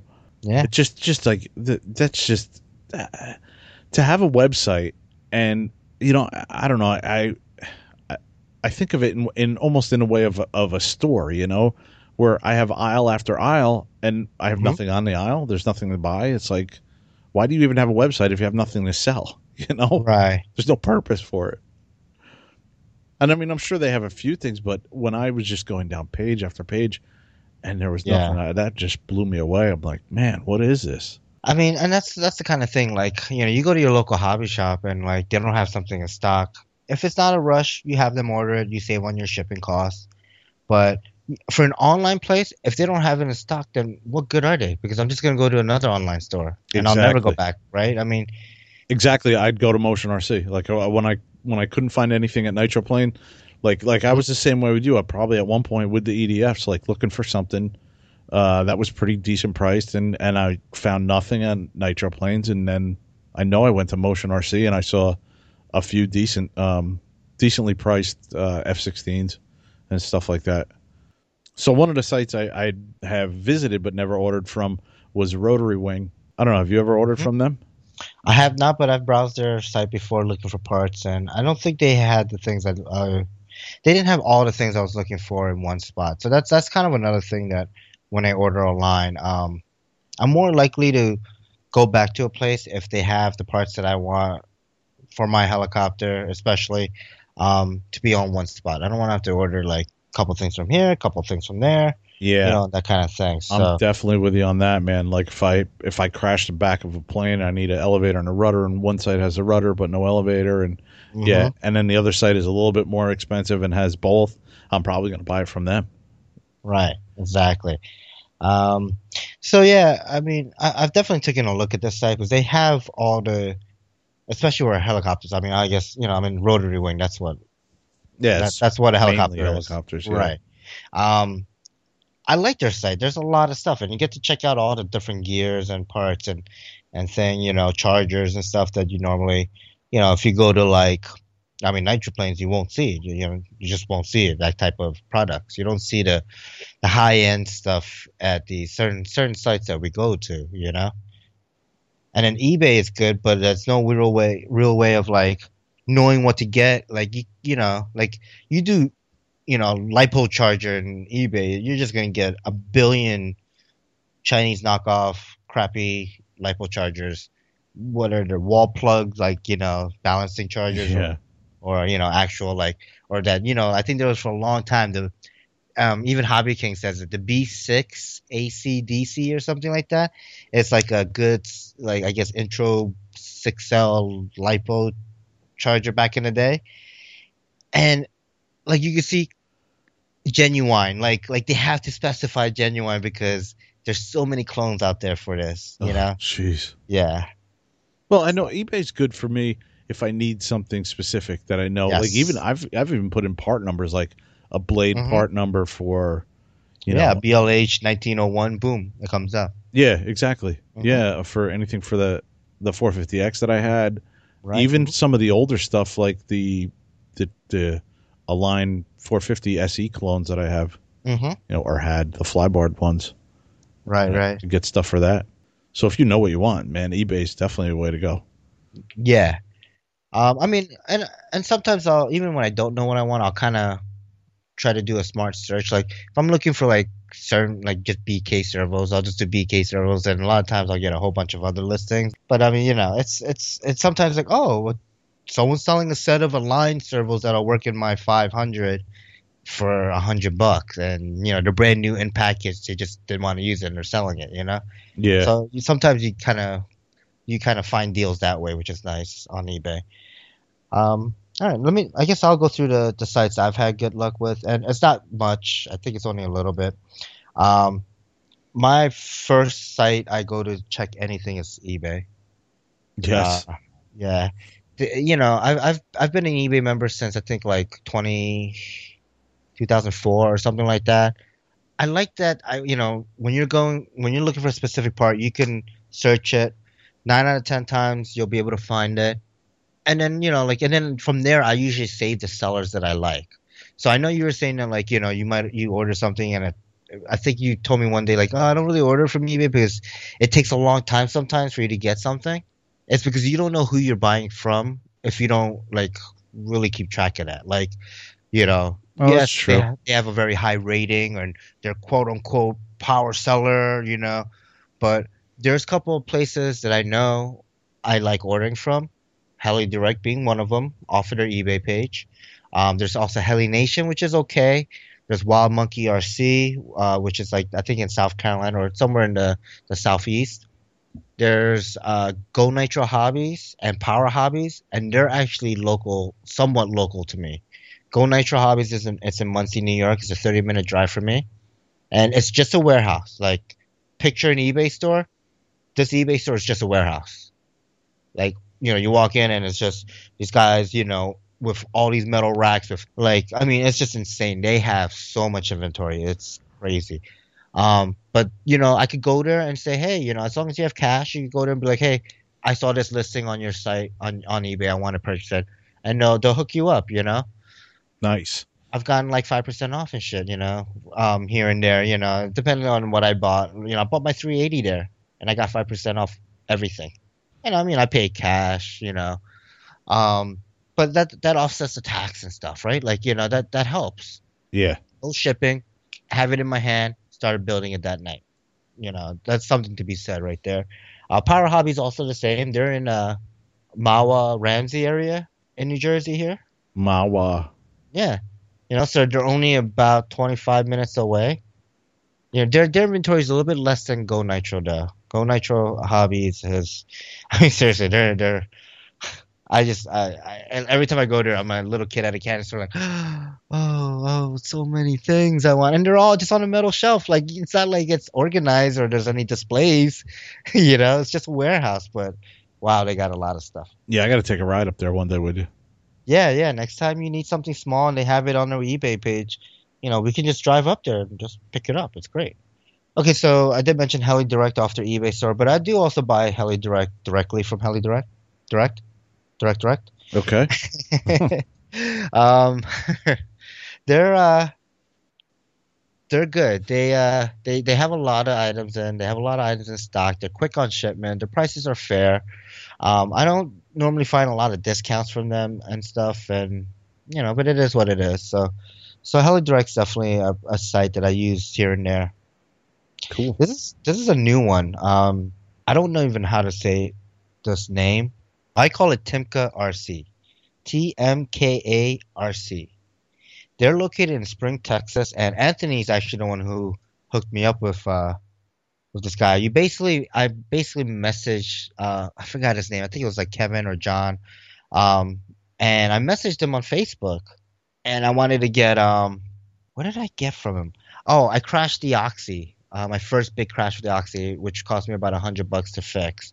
Um, I wanted, I needed blades, I needed, you know, side frames, I needed this, I needed that. Like I needed a whole slew of parts. He was the best price I've ever seen for all those parts, you know. And and of course, what I did is I got an eBay shopping cart, you know, ready, and then I gave him. You know, and I said these are the parts I need, and I basically screenshotted the shopping cart to him. Oh, so he had all the part numbers and prices, and then he came back and he was like, maybe 10 or 15% cheaper, shipped to my door. I got that. Um, I think what did I get from him? I think I think that was it. And then remember, soon after that order, I was talking to you, and we ordered two iKons from him. Oh, okay. And remember, we got them at We price? got iKons and uh, I got a hat out of the deal too. I think. Yeah, yeah. And out of the deal, we got free. Uh, it wasn't free shipping. It was like they give you free ground shipping, but you can upgrade to um, USPS priority Okay. for like five dollars. But he just basically, you know, like basically you pay five bucks for shipping. But it was, you know, it came in a large. It came in a pretty big box, and maybe a medium size. So it probably cost about ten bucks a ship. And um, you know, came with the hat, the two iKons, and, and then I think some other parts that I might have ordered with that. And he gave us a really good price, definitely under the retail cost. I think it was like one forty each, and they were going for like one forty nine or one fifty nine at the time. Or and I think it was even more because that they recently dropped the price to one forty nine. You know, within the last six months, so it might have been like I think one eighty, and he gave it to us for one forty or something like that. So, um, yeah, those guys and they- shipped it super quick. You know, we got it a couple days later. I think we would have gotten it sooner if I was actually home that day and not flying. I think. I think it came in on a Saturday or Friday or so. I don't remember, but um, they're you know they're in Texas, so they're not too far as far as you know geographically. They're still in the same country. um, so yeah, so you know. I, I like them. I, I would definitely go back and shop with them. Uh, their website isn't the best though. I, I do, you know, I do want to make a comment about that. They, they have, um, you know, you, it's easy to navigate, but it just kind of seems uh, old and outdated. Um, it's hard to f- search for things, like browse for things. It's easier to just put in a part number and search it. Oh, okay. So it's it's kind of like that, you know. Another site I like, and this is I've only the only reason I've went to this site was because I heard it on RCHN is uh, Lower Helly. You always hear Ken from Lower Helly. Um, he's located in Portland, Oregon, and I've ordered a couple parts from him, and it, he was super quick shipment. Like, yeah, like I had no discrepancies. Everything was perfect. Oh, that's Uh, cool. Yeah, so I had really good uh, experience with that. So I would definitely recommend uh, Lower Helly. It, it does seem that he has more Align stuff than than any other manufacturer. You know, Line maybe some Goblin stuff, maybe Synergy, and you know, but like he didn't have. I don't think he had a lot of Oxy stuff or Blade. He didn't carry too much. You know, it's more of a higher end helicopter company, I guess, or retailer. Um, How so- were his prices? I thought I was on their website and I thought their their prices were a little high. Um, I mean, I don't know. I, thought it was all right. I thought it was okay. I'm pretty sure if you went, you know, you messaged Ken and uh, said, "Hey, you know, I could get this here cheaper," he might price match it. Don't quote me on it. I don't know. You know, don't be calling Yeah. and say, "Hey, someone's selling this for this much. You got to match it or anything." I thought it was pretty comparative. I mean, uh, comparable. Maybe, maybe, you know, maybe if it is a little bit higher, you, I think he offers free shipping after 50 bucks, which is nice. Oh, okay. So you know, some of that gets offsetted. Like I look at whenever I look at prices, uh, it's not just for the part; it's the combined price, like with shipping and all that stuff. Um, oh yeah, you got to factor that into it. yeah, I don't, I don't like when I go on eBay and when, especially when I sell on eBay, I just go free shipping and factor in what my shipping costs into the cost of the thing I'm trying to sell. I, I, you know, I find that to be so much easier. That hey, you know, this is the price I'm paying. I don't want to see no hidden shipping costs, or even if it's not hidden, because I'm not gonna look. So until I'm checking out, so you know, like I don't want to get surprised by anything. but like, oh crap, I'm ordering. Like eBay has a notorious thing. eBay stores have are notorious for this, and I warn folks. Um, you order like six or seven things from a place, they're all small little parts, and they charge you two ninety nine each. Don't buy it. I'm sorry. To these stores, even a couple of stores that I like to buy from, What do you mean they charge two ninety nine a piece for shipping? they don't they don't do combined shipping. Yeah, I, I've I've fallen victim to that too, man. I don't Yes. really like that. Yeah, so be careful when you're checking out and you see I have five items and I'm getting charged 15 bucks for five small parts. Parts like links parts, right? You get a little main gear, little, you know, you know, maybe a main grips or a, a you know, a main shaft or something like that. All the stuff that they're going to put in one box and they're charging you fifteen dollars to ship a five dollar box is ridiculous. Right. That I don't I don't fall for. You got on eBay. If you're an eBay buyer, you got to be smart about it. Look at their shipping policies. See if they do combined shipping. I've had um, very good luck with certain companies where instead of buying, you know, Go Nitro Hobbies, this place, that place, this place, I'm buying parts from everyone, and then I look at my cart and I see, okay, I'm, who's charging me what? You know what? Power Hobby sells the same part for a little bit more, but they offer combined shipping. So if I had that part, I don't pay anything extra. I just pay instead of four ninety nine, I pay five twenty five, and I get the part without paying another extra three dollars shipping. I'm moving that from that store to this store. You know, a lot of and a lot of them do that. A lot of them have the same parts around the same prices, fluctuating maybe up or down a couple dollars. But check the shipping. You can definitely get yourself into a a shipping frenzy hole where you just end up paying a lot more shipping than you have to. yeah. Um, so you know that's that's definitely a good tip to uh, to tell. Uh, moving on, Hobby King. Oh, I forgot to even mention them. Yes, They probably have more than my more of my wallet than any other site. And I totally forgot to mention them. yes.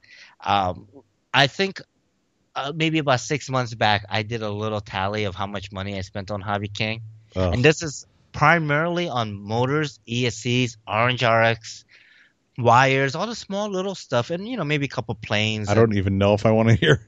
It was well over six grand in like I don't know, a, Oh two- God. a year and a half. I was in the hobby, Oh, you know, at the time, or two years when I was in the hobby at the time. So, yeah, you know, was- I spent a lot of money Hobby King. Um, I'm a what do they call it? I'm a platinum member. You know, like my orders get priority. Like pack, you know, what do you call it? Um, you know, boxed and express shipping, handling. Express.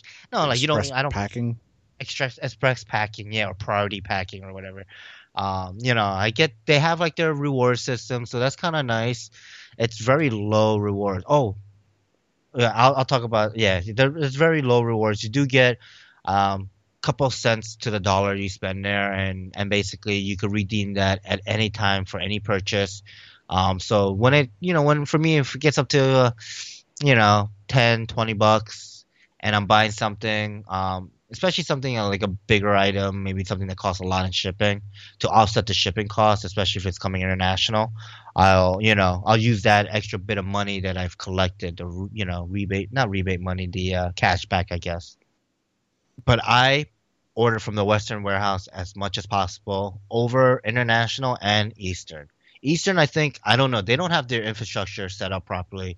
There's times where I order stuff from the Western warehouse and I'm like, oh, crap, wait, oh, they don't have it in stock. Oh, but they have it stock on Eastern. All right, I'll just order this part from the Eastern and I'll get the Western warehouse a day or two ahead of the Eastern. Yeah, I gotta say the same thing. Yeah, We're talking about where's the Western? It's um the West warehouse is what? Um Oregon, I think, right? yeah.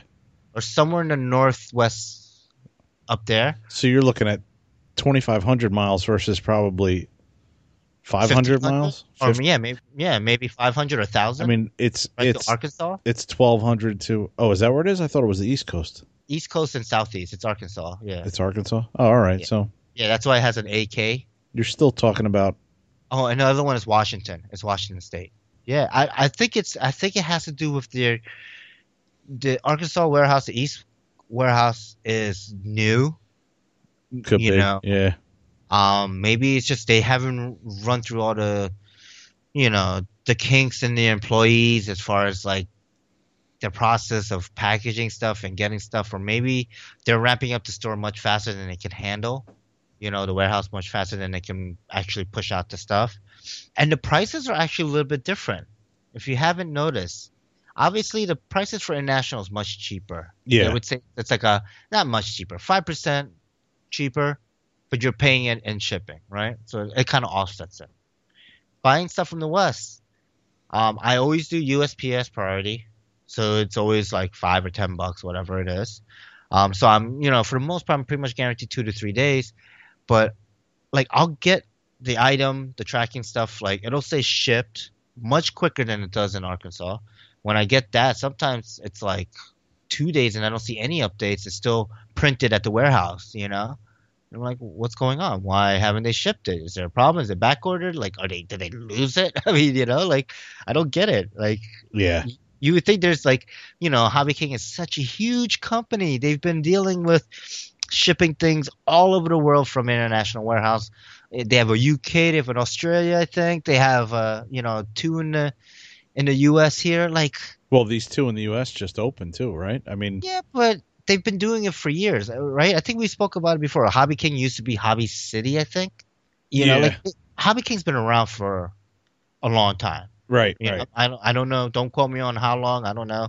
Definitely longer than I've been in the hobby recently, right? The last three years. So, um, you know, like they should know how to ship. They should know how to process packages and process warehouse, you know, the invoices and stuff, and get that stuff out. So I don't know. You know, whether it's in China or whether it's in U.S. I mean, you know, if you have a process, it should work. I have to say that I just don't like I I don't like dealing with the overseas the overseas warehouses from Hobby King with the larger stuff. Even though it's cheaper, man, the freaking shipping just gets Yeah. crazy. I mean, I mean, yeah. I, we talked about that when we had Kevin on Matusik, man, about the the one plane I was looking at that I kind of liked, and geez, the shipping was like fifty something dollars. yeah. It was crazy. I mean, if you think about it, it's unavoidable. Like, Right. try to like try to bring on a large luggage from here to China. Like, what do you think the airline's gonna charge you? yeah, You know, like you bring like uh something like a golf bag, right? A golf uh you know golf club bag, right? yeah, you're looking at seventy five dollars easy. Seventy five dollars. Easy. When I even fly, flying in eh, within domestically Yeah. from here to Utah when I went snowboarding, I paid uh, almost a hundred bucks for my snowboard bag because of the weight and the irregular size. So if you think about a a big plane that's boxed up, yes, it's in a box, but it's still being shipped on a plane. Right. You know, so yeah, it sucks to pay fifty dollars plus for anything, but it, it all depends on how much you want it. Like I, I've been dying to get that. Um, what is it? The C forty seven. Oh yeah. Yeah, remember I think we were talking about it way back in the day with Jeff that oh, I want to get this, but the shipping was too much and the the plane was too much. Like, you know, not too much. It was you get a lot for what you pay for, but it was you know way out of my budget. Yeah. So, I mean, wait, maybe that plane that you're looking for will eventually hit the West Coast, and then maybe you only have to spend twenty bucks to ship it. Yeah, true. You know. So yeah, Hobby King's okay. Small stuff especially is it's not too bad. Um, Yeah, any kind of connectors. Yeah, you Yeah. can't beat it, dude. You, you can get connectors, wires, shrink wrap, Yeah. wire loom, you know, little stuff like wheels, spinners, like just all the all that stuff. It's great. I've gotten a lot of LED strands from them and hmm Yep, they're just dirt cheap on that kind of stuff. yep, yep. Um, the other thing I want to say that I had a really good experience is buying from friends. Yeah.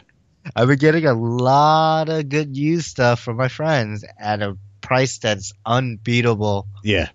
across the board. Yeah, I mean, obviously they're friends, right? You get the friends and family discount. Um, but even like when I, I when I bought my DX9, I bought it off of uh, I bought it off of Facebook. So that's my next one is Facebook. Oh, did you buy it off of Facebook? Yeah, I didn't know that. I bought it off of wait, is it Facebook or Heli Freak? I know you deal with Heli Freak too a lot. Yeah, I'm, I'm not, I, I, really want to say. No, no, sorry, it was Heli Freak. Okay, so, um, you know, I don't know this guy, random person. You know, check their ratings, seems to be okay, seems to be a good seller. So on the forums is another one too. Um, I'll I'll group Facebook and forums together because they're both kind of social Right. sites, right? Um, gotta be careful, definitely. Um, one thing you never do is send money to someone you don't know as friends and family through PayPal. You have no reassurance that if you don't if you don't know this person and you send them, you know, so what I paid, I paid 300 bucks for my DX- DX9, you know, shipped to my door or 320 shipped to my door, whatever it was. Um, I sent the money, but if I send to friends and family, he never shipped it out. He, I can't do a claim with PayPal. I can't do nothing Oh, I didn't know that. if I pay out of my um, bank account, right? Like the you know how you have your direct debit or whatever. Right, right, yeah. Your SOL, your bank can't do anything either. Oh, I did not know that. If you use a credit card, on the other hand, your credit card you could claim it with them, and they will now try to fight it with PayPal. But you know, at the end, if you don't know the person, do not send it friends and family. Send it as um, as goods and service. Now, when you send it as goods and service, there's a, they pay a four percent charge. Um, most sellers notice, and that's why they try to convince you to send it as friends and family and say, "Oh, you can trust me on all this stuff." No. And another thing I don't do is I don't buy from listings of people that have one price plus shipping plus PayPal fees. That extra plus shipping plus PayPal fees, I've already said screw it. I don't want to deal with the math. Um, I want a set price. If you know, so the Facebook's very good for that. They a lot of the posts are like, "Hey, I'm selling this motor, forty dollars shipped to the continental U.S." Sweet. I know that if I send that person a PM, he's gonna give me his PayPal address. I'm gonna send it, and then and we're gonna be good. Now, um, before you send the money though, make sure he knows that you're sending it as goods and services, so you you're protected. At that point, if you guys want to arrange um, a four percent increase in the price to cover it, or maybe cover half, like two percent, that's fine. Um, I'll actually tell a little story about my first, not first, but one of my interactions on Facebook to buy something. Actually, it was my first, I think. So I was buying, um, I had my Blade 180 CFX, and I was buying um, an MSH U brain, the little micro brain, the Yeah. little mini iKon, right? Yep. Micro iKon. The, I'm not going to say the name, but the person I reached out to was uh, a Team Lynx pilot or whatever, or uh, Oxy pilot or Lace pilot. And you know, he he posted that, hey, I have these for sale. I got a bunch of extra, so that way you don't have to wait to get the shipment from China. I'll get this stuff in, and then I could resell it at the same retail price. Okay. You know, so I was like, sweet, and and just five dollars shipping, right, for USPS. That's awesome. Small flat rate box, awesome, cool. Let's do this. So it's like ninety nine dollars plus five bucks. So it's one hundred four, and you know, I was talking to him. Okay, yeah, is it brand new? Yes, it's brand new. Yes, I'm a team, you know, pilot or whatever. You can, you know, like you see me on Facebook. I'm reputable. Sure. Okay, I'm. I was sort of new at Facebook and new in the heli scene. Um, you know, the way I am now at least. And it was like, okay, let's uh all right, give me your PayPal email, I'll send the money or send me a request. He sent me a request because I told him to invoice me. Okay. So when he invoiced me, it as an invoice, now you're talking business talk. So now it's goods and services. So I sent in the money and it got reduced by four percent. And he was like, I only sold ninety five dollars, you know, sent." And I'm like, Hey, here's my receipt. I sent you hundred and four dollars. Did you do it as a goods service or did you do it as friends and family? And he was like, Oh, uh, I've never invoiced anyone before. It must have went through as goods and service and blah blah. And I'm like, you know, he's a well-known person, and I was like, you know, I don't. This is my first purchase. I don't want to screw someone over. Like, I don't want to have to have him eat the cost because, you know, there was a mistake. So I'm like, okay, what's the difference? You know, five bucks, fine. I'll just send you the extra five bucks, whatever. You know, I'm still getting it at a good price, and I'm getting it in two days when they're out of stock everywhere else. So, but yeah, so be careful, and you got to talk to the person, make sure that they are in agreement to that. Um, if they say friends and family, you know, you need to get someone you know to vouch for them. That's a that's probably the best thing you could take away from from this podcast, man, is the difference between I had no idea. Yeah, you know, you know. And I just sent money out today. To, Yeah. To Chris Rybert. Did you do it to friends and family or? Yes, I did a friends and family.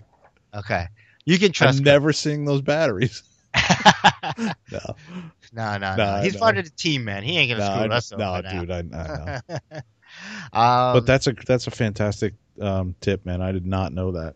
yeah, so just be careful. You, you know, no one wants to get burned in his hobby by some, you know, freaking jackass that you know is not that's just looking out for himself and not for the the hobby itself. And I had something happen on Facebook. Um, I had a friend recommend a local guy who said his grandfather had had some of these larger balsa kits and stuff. Mhm. Um, I went onto Facebook and looked at the post that he had, and it said it said free to a good home or whatever.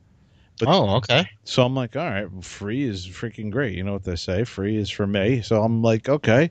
So I, I messaged the guy, and as I'm messaging him, he's he's he's like, well, you know, my grandfather's not doing that good, and I'd like to get as much as I can. And I was like, well, wait, your your post kind of says free, and he's like, well, if you want to stop by and look at it, you can, but you know, um, and I did go by and look at the stuff because I'm just a knucklehead for all this stuff, anyways, man. I just I'm like a lemming with some of this stuff, dude. I'll just fall right off the cliff.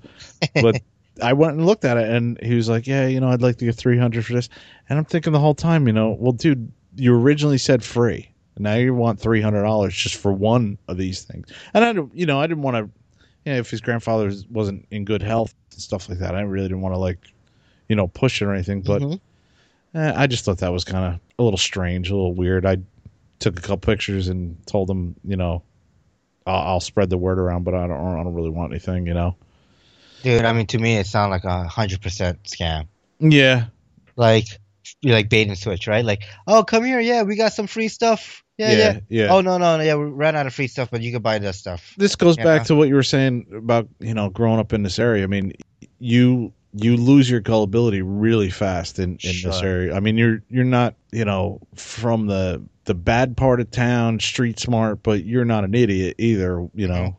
I mean, all you have to do is like work in Manhattan for a little bit and. Yeah. Or, or just at a larger city like that, and you'll know right away. You know, hey, I don't need to talk to this guy. He's just he's full of it. You know. Yeah. So I don't know. It's just I I, I just you know I wasn't a douche or anything. Just was like, okay, you know, do do what I can, and Yeah. took some pictures, and that was it. Yep, yep. But it could have totally been a scam. Yeah. You never know. Could have gotten robbed, dude. I could have. Could have took the twelve dollars that was in my pocket. But you know what I do too? Yeah, here's a funny thing, um, and goes back to me being paranoid.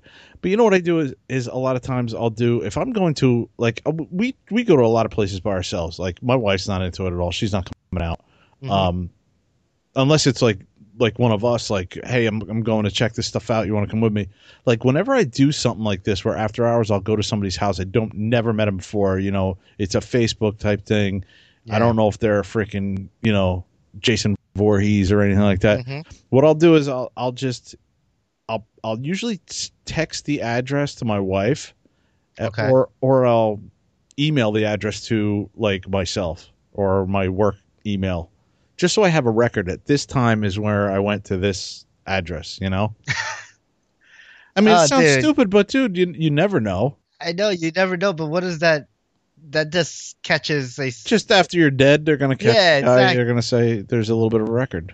and then and, and all he has to say is, "Oh, he was supposed to come by, but he never made it." Yeah, true.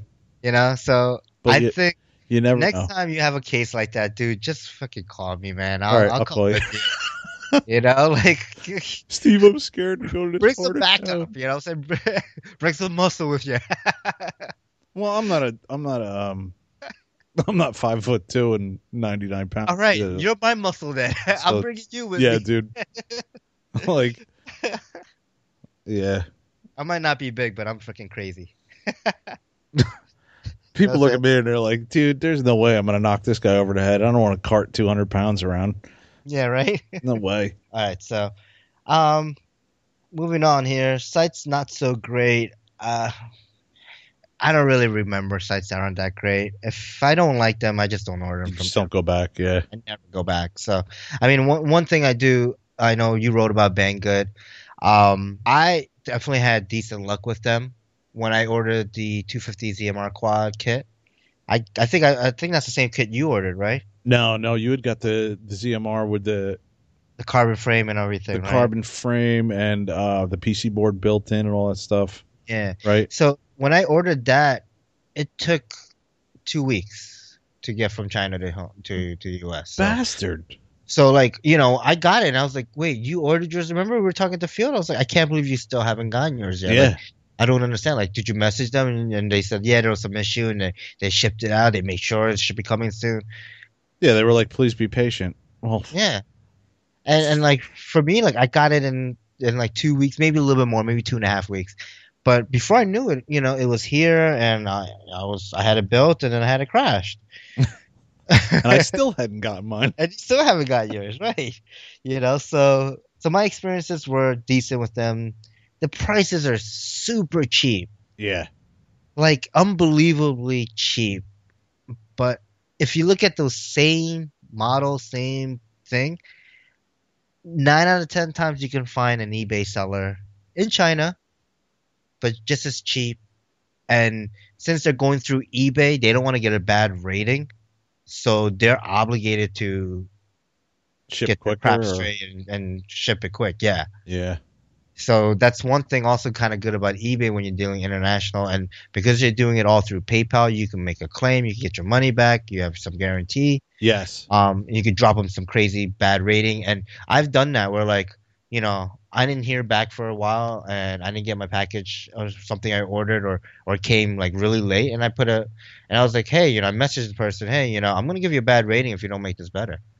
Yeah. And one of the things was like, well, it wasn't my fault. I'm like, hey, you know, like your policy states this. You didn't abide by it. I didn't get a tracking number until like five days later. I didn't get this to this. And I was like, you know what? I'm leaving a bad rating. And, and he got all crazy. they got Yeah. all mad at me. Uh, and then, you know, like, and then we worked it out. He gave me, he gave me like, he, sent back like 20% of the, co- uh, of the cost Wow. and then I recanted my uh, my uh, rating or whatever, my uh, feedback, and and you know, and eBay was like, "Uh, I can't really recant your feedback, but I could delete it, and you could just leave a new one or leave a blank one." I'm like, "That's fine." Yeah, and I never dealt with that person. I put, I made sure I remember that person, that that not person, but the store or whatever yeah. that seller and and that like you know you so eBay does have its little things too you know don't eBay's definitely not perfect but you know once you're around it for a while and you have some experience eBay can be a very uh, good tool to find RC parts you know? I, I think on the forums you mentioned forums. I, I've had have I have dealt with people on forums. Mhm. Um, not even sure eBay must have been around back in the day, but I had a I had a car where it was it was a Dodge Stealth, and uh, I had there was a forum specifically for the the 3000 GTS and the Dodge Stealth, and um, VR4 yeah, and I can remember a guy saying he had um, or white gauges. I think it was white gauges okay and um, you know to change those. I asked the guy, "You have them in stock?" And he said, "Yeah." I said, "Okay, I'm gonna I'm gonna do a PayPal on it." And months and months went by, dude, and I didn't get anywhere. He was answering all these other people. I finally, I finally went on to whatever his rating was, and I I gave him the lowest rating, like, and and comment, and he Mhm. wound up like starting starting trouble with me on the forum, starting to say, you know, hey, you know, you didn't have to do that. You could have contacted me. I was like, look, dude, I contacted you before. I asked you if the stuff was in stock. I paid for it, and you've you never got back to me. What was I what was I supposed to do? right Like, what where was I supposed to go? And then I stopped payment. Like I went to PayPal and said I never got the stuff. yep And I think he wound up sending me the stuff when we had negotiated again to settle up. But I was like, you can, and if you if you look like there's guys that'll come on all gung ho on some of these forums and be like, yeah, I can supply this, I can supply that, and then once a couple months goes by and they get backlogged, sometimes these guys just disappear, and you gotta just you just gotta know that that's a possibility. It could happen. yes. Yep. You got to be careful. And and that's why like feedback is so important on forums facebook. Um you always see like hey uh, you know i bought this this from this person transaction was smooth and this was good. Like when you see that type of feedback about a person i don't i don't feel half as worried about sending this person money and and not getting my stuff. And going through PayPal, like I, I think this was this was a long, long time ago, man. But Mhm. I don't even know if they had the the the friends part of it where you could because I I can remember going to PayPal to get my money back, Mhm. um, and there was no there was no issue with it at all. Mhm. So I don't know if it was before they had changed the way they did things. I don't remember ever remember being able to transfer money um, back in the day like that, but I could be I could be wrong. I just might not yeah have ever I think noticed it's it. relatively new um doing the to friends and family the fee list But that was always huge with me too. All I, I everything I did was PayPal. Um, so if I did have a problem, it's basically you're there's a little bit of in between. There's an in between company that'll- that's on- Right. on, your side more or less. You know. Well, you know how PayPal does that, right? Like how they handle disputes. as as a seller or someone who's receiving money, or as a user, you need to link a bank account, a physical routing and checking account. Yeah, yeah, and, then And they'll just Yeah, go and they will they will they have the right to withdraw that money if, if someone's disputing and you don't respond within the 15 or 30 days or whatever it is. Yep. So beware all you scammers. Yeah, Let's move to the next segment. We've we've been we've been talking for quite a long time on this segment here, which is good. I think it's uh it's definitely good to know where to buy stuff, where not to buy stuff. You know, yeah, and this is just our opinions. We're not sponsored by anybody. I mean, so yeah, Take it for what it is. Yep. Um, if you also, you know, if our listeners have uh, a site that they like to deal with and they want to show us, definitely let us know. Uh, email us and yeah, for sure. Yeah, Cool. all right. So let's go into the news segment. news. news. Planes, helis, multi-rotors, FPV. Uh, I actually was able to take some time to add some stuff in here, so let me start here. I here. see that. Yeah. Uh, first, this is Free Freefall RC podcast news. We have a new team member, Chris Yay. Seibert. Woohoo! Uh, Chris is joining us as our webmaster for our website that he recently put together in a night, one Yeah. night or so. Um, initially it took him a night. I think he's put a little more stuff here and there. Um, you know, it's, it's a it's a basic site. You know, kind of gives us our like just a uh, you know just a spot on the web that we can take a look and send people to to uh, find links to all our stuff, uh, whether it's our Instagram, YouTube pages, or Facebook pages, uh, where the podcast is. yeah, it only can go from there. Yeah, so only can grow. Yep. Um, I'm gonna actually suggest to him that I wanna have a a section on a like a gallery section. You know, our fleet stuff. You know, maybe part of Meet the Crew on it have like these are the planes and helis that we currently fly, and maybe have a gallery attached to it. So Oh, that's cool. of you know, kind of show off our our stuff that we have, uh, the radios we fly with, maybe our charging station, even though it looks Yeah, nothing maybe like not our Charlie station. Yeah, I don't care. I'm I'm a bit shameless when it comes to that stuff. Like, hey, it works for me. It's not perfect. It doesn't look good, but it's pure functional, right? I could charge a pack on the field, you know. So yeah, that's that's our kind of biggest news of uh yeah, that's awesome, man. Chris is uh, that'll be a, a good central point. You could get a hold of Chris. Um, he does a ton of work with the heli community, and I think with RC community in, in general. Like yes. he's answered so many questions about different things, this and that. Like Yep. he's he's been the go to guy for a lot of stuff. He's got well, he's almost got thirty years experience in the hobby. I mean, it was great having him on. We got to do that again. Yeah, yeah, he's uh uh I think we're talking I think you're you on the, the group chat too, you know. He's gonna he's gonna talk to the wife and you know, he's definitely gonna make an appearance um maybe once a month or twice a month. We'll see, you know. We'll kind of play it by ear. That's cool. You know, just uh, I feel like we definitely need to um, put a lot of thought into topics when when we have them on. Just, um, but maybe we should. I don't know. Oh, we we just can't wing it. No No, pun no, we can wing it. But uh, I'm just curious. Maybe we should just not do a heli topic when Yeah, to kind of just you know trip him up and like okay now I gotta I gotta dig deep guys you know you know to his childhood and stuff when he was more of a uh, you know plane flyer than a, a heli pilot so uh, let's see what else do I have here um, I was looking at some you know RC magazine sites and stuff and Sig uh, released a new plane called the Fly Baby um, it kind of looks like uh it's kind of like the Spacewalker look. It has like it's like a low wing, a little bit of a dihedral. Yeah. cool. Um, we'll post the link in the show notes and on Facebook. it's But, um, like an old school like '30s racer style. Like Yeah, Right? yeah, yeah, definitely. It's kind of cool. I mean, it's a it's a decent size, sixty eight point nine, so sixty nine inch wingspan. Um, it's forty eight inches and weighs about a little under eight pounds. wow, dude, that's like almost six feet, Yeah, six foot wingspan. Yeah, it's pretty big. Um, you can go gas, glow, or a Power 60 electric. So Power 60, that's uh, that's a pretty big motor, right? What's your motor on your? Uh, On the Mustang, yeah, I think that's a Power 60. okay, yeah. that. Um, it uses a a four channel system uh, with standard size servos.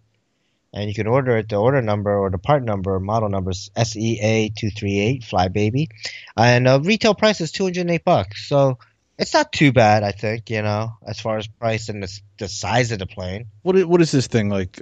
A stick balsa and you got to build it, or like No, I think it's a.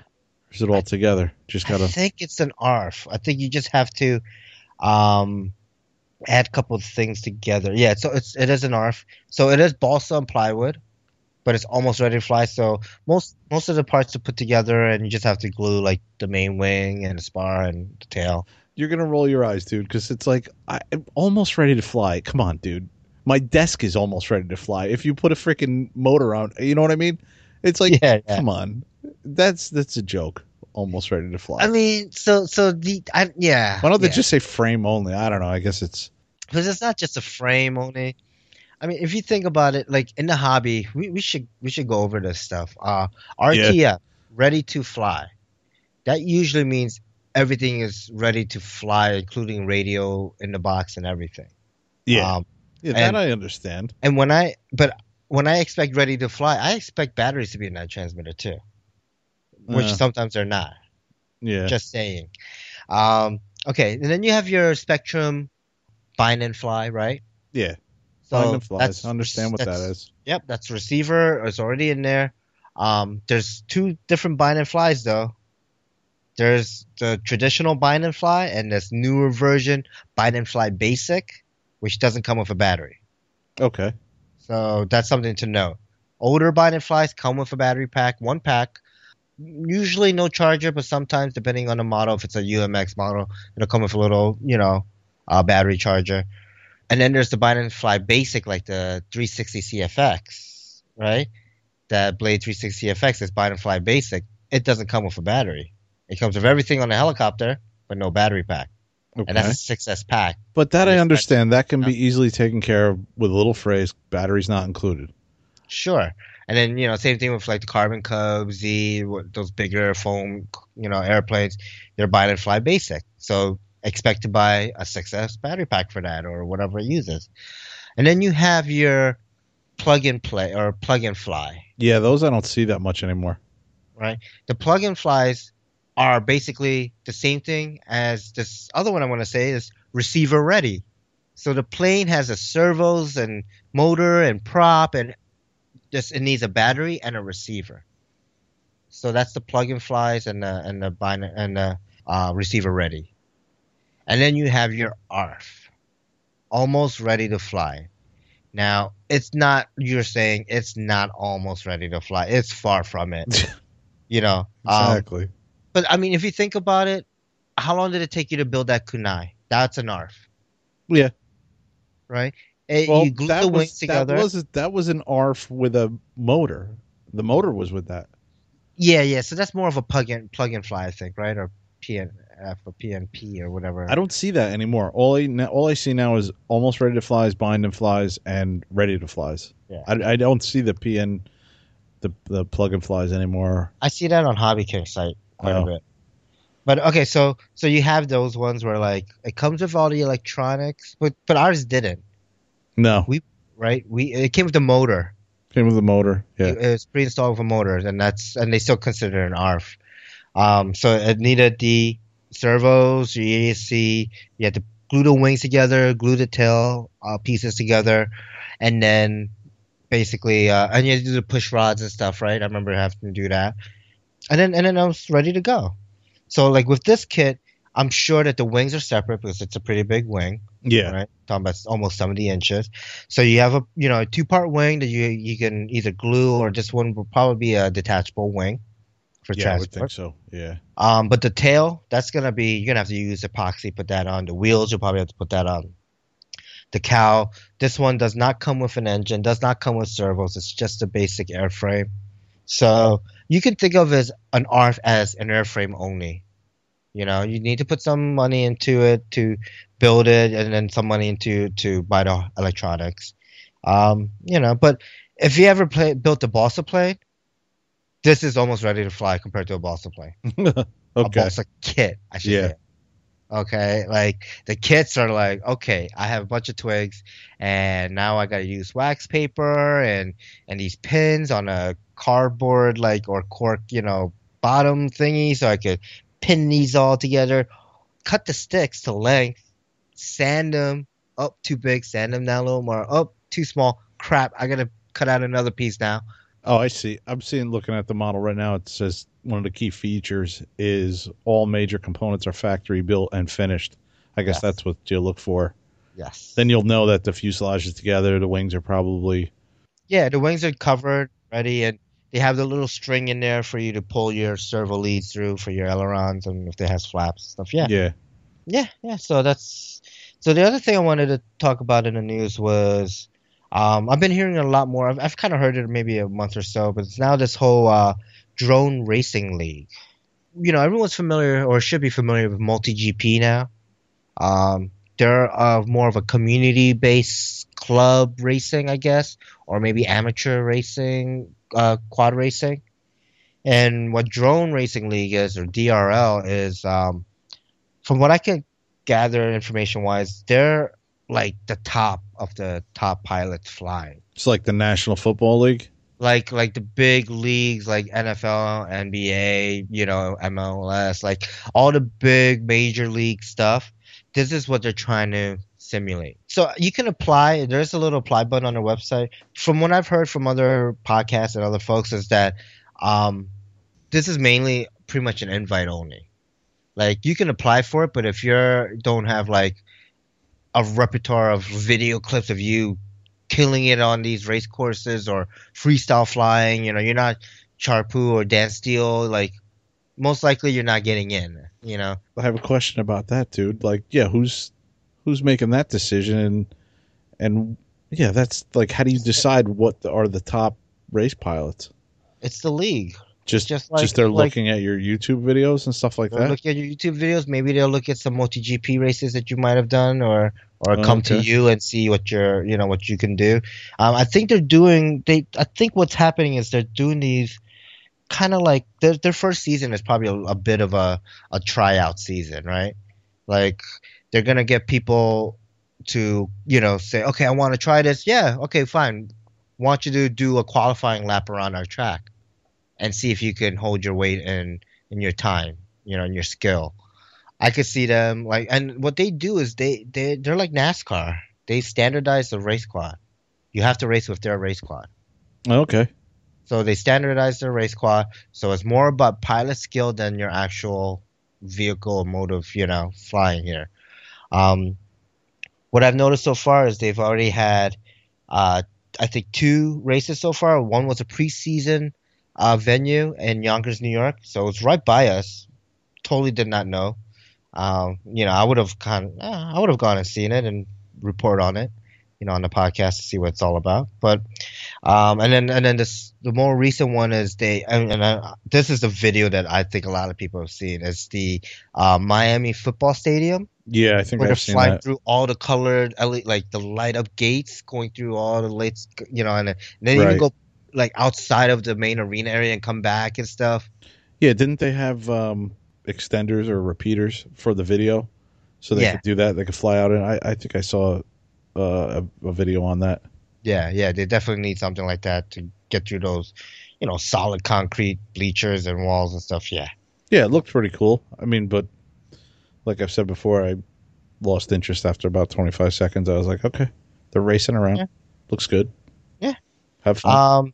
So and then and, uh, they're doing a second venue, which I think is coming up soon in uh, Los Angeles, in like an old uh, abandoned suburban warehouse or something like that. It looks like a big box store to me, but just with like crap all over the place, kind of like IKEA? They're flying through IKEA?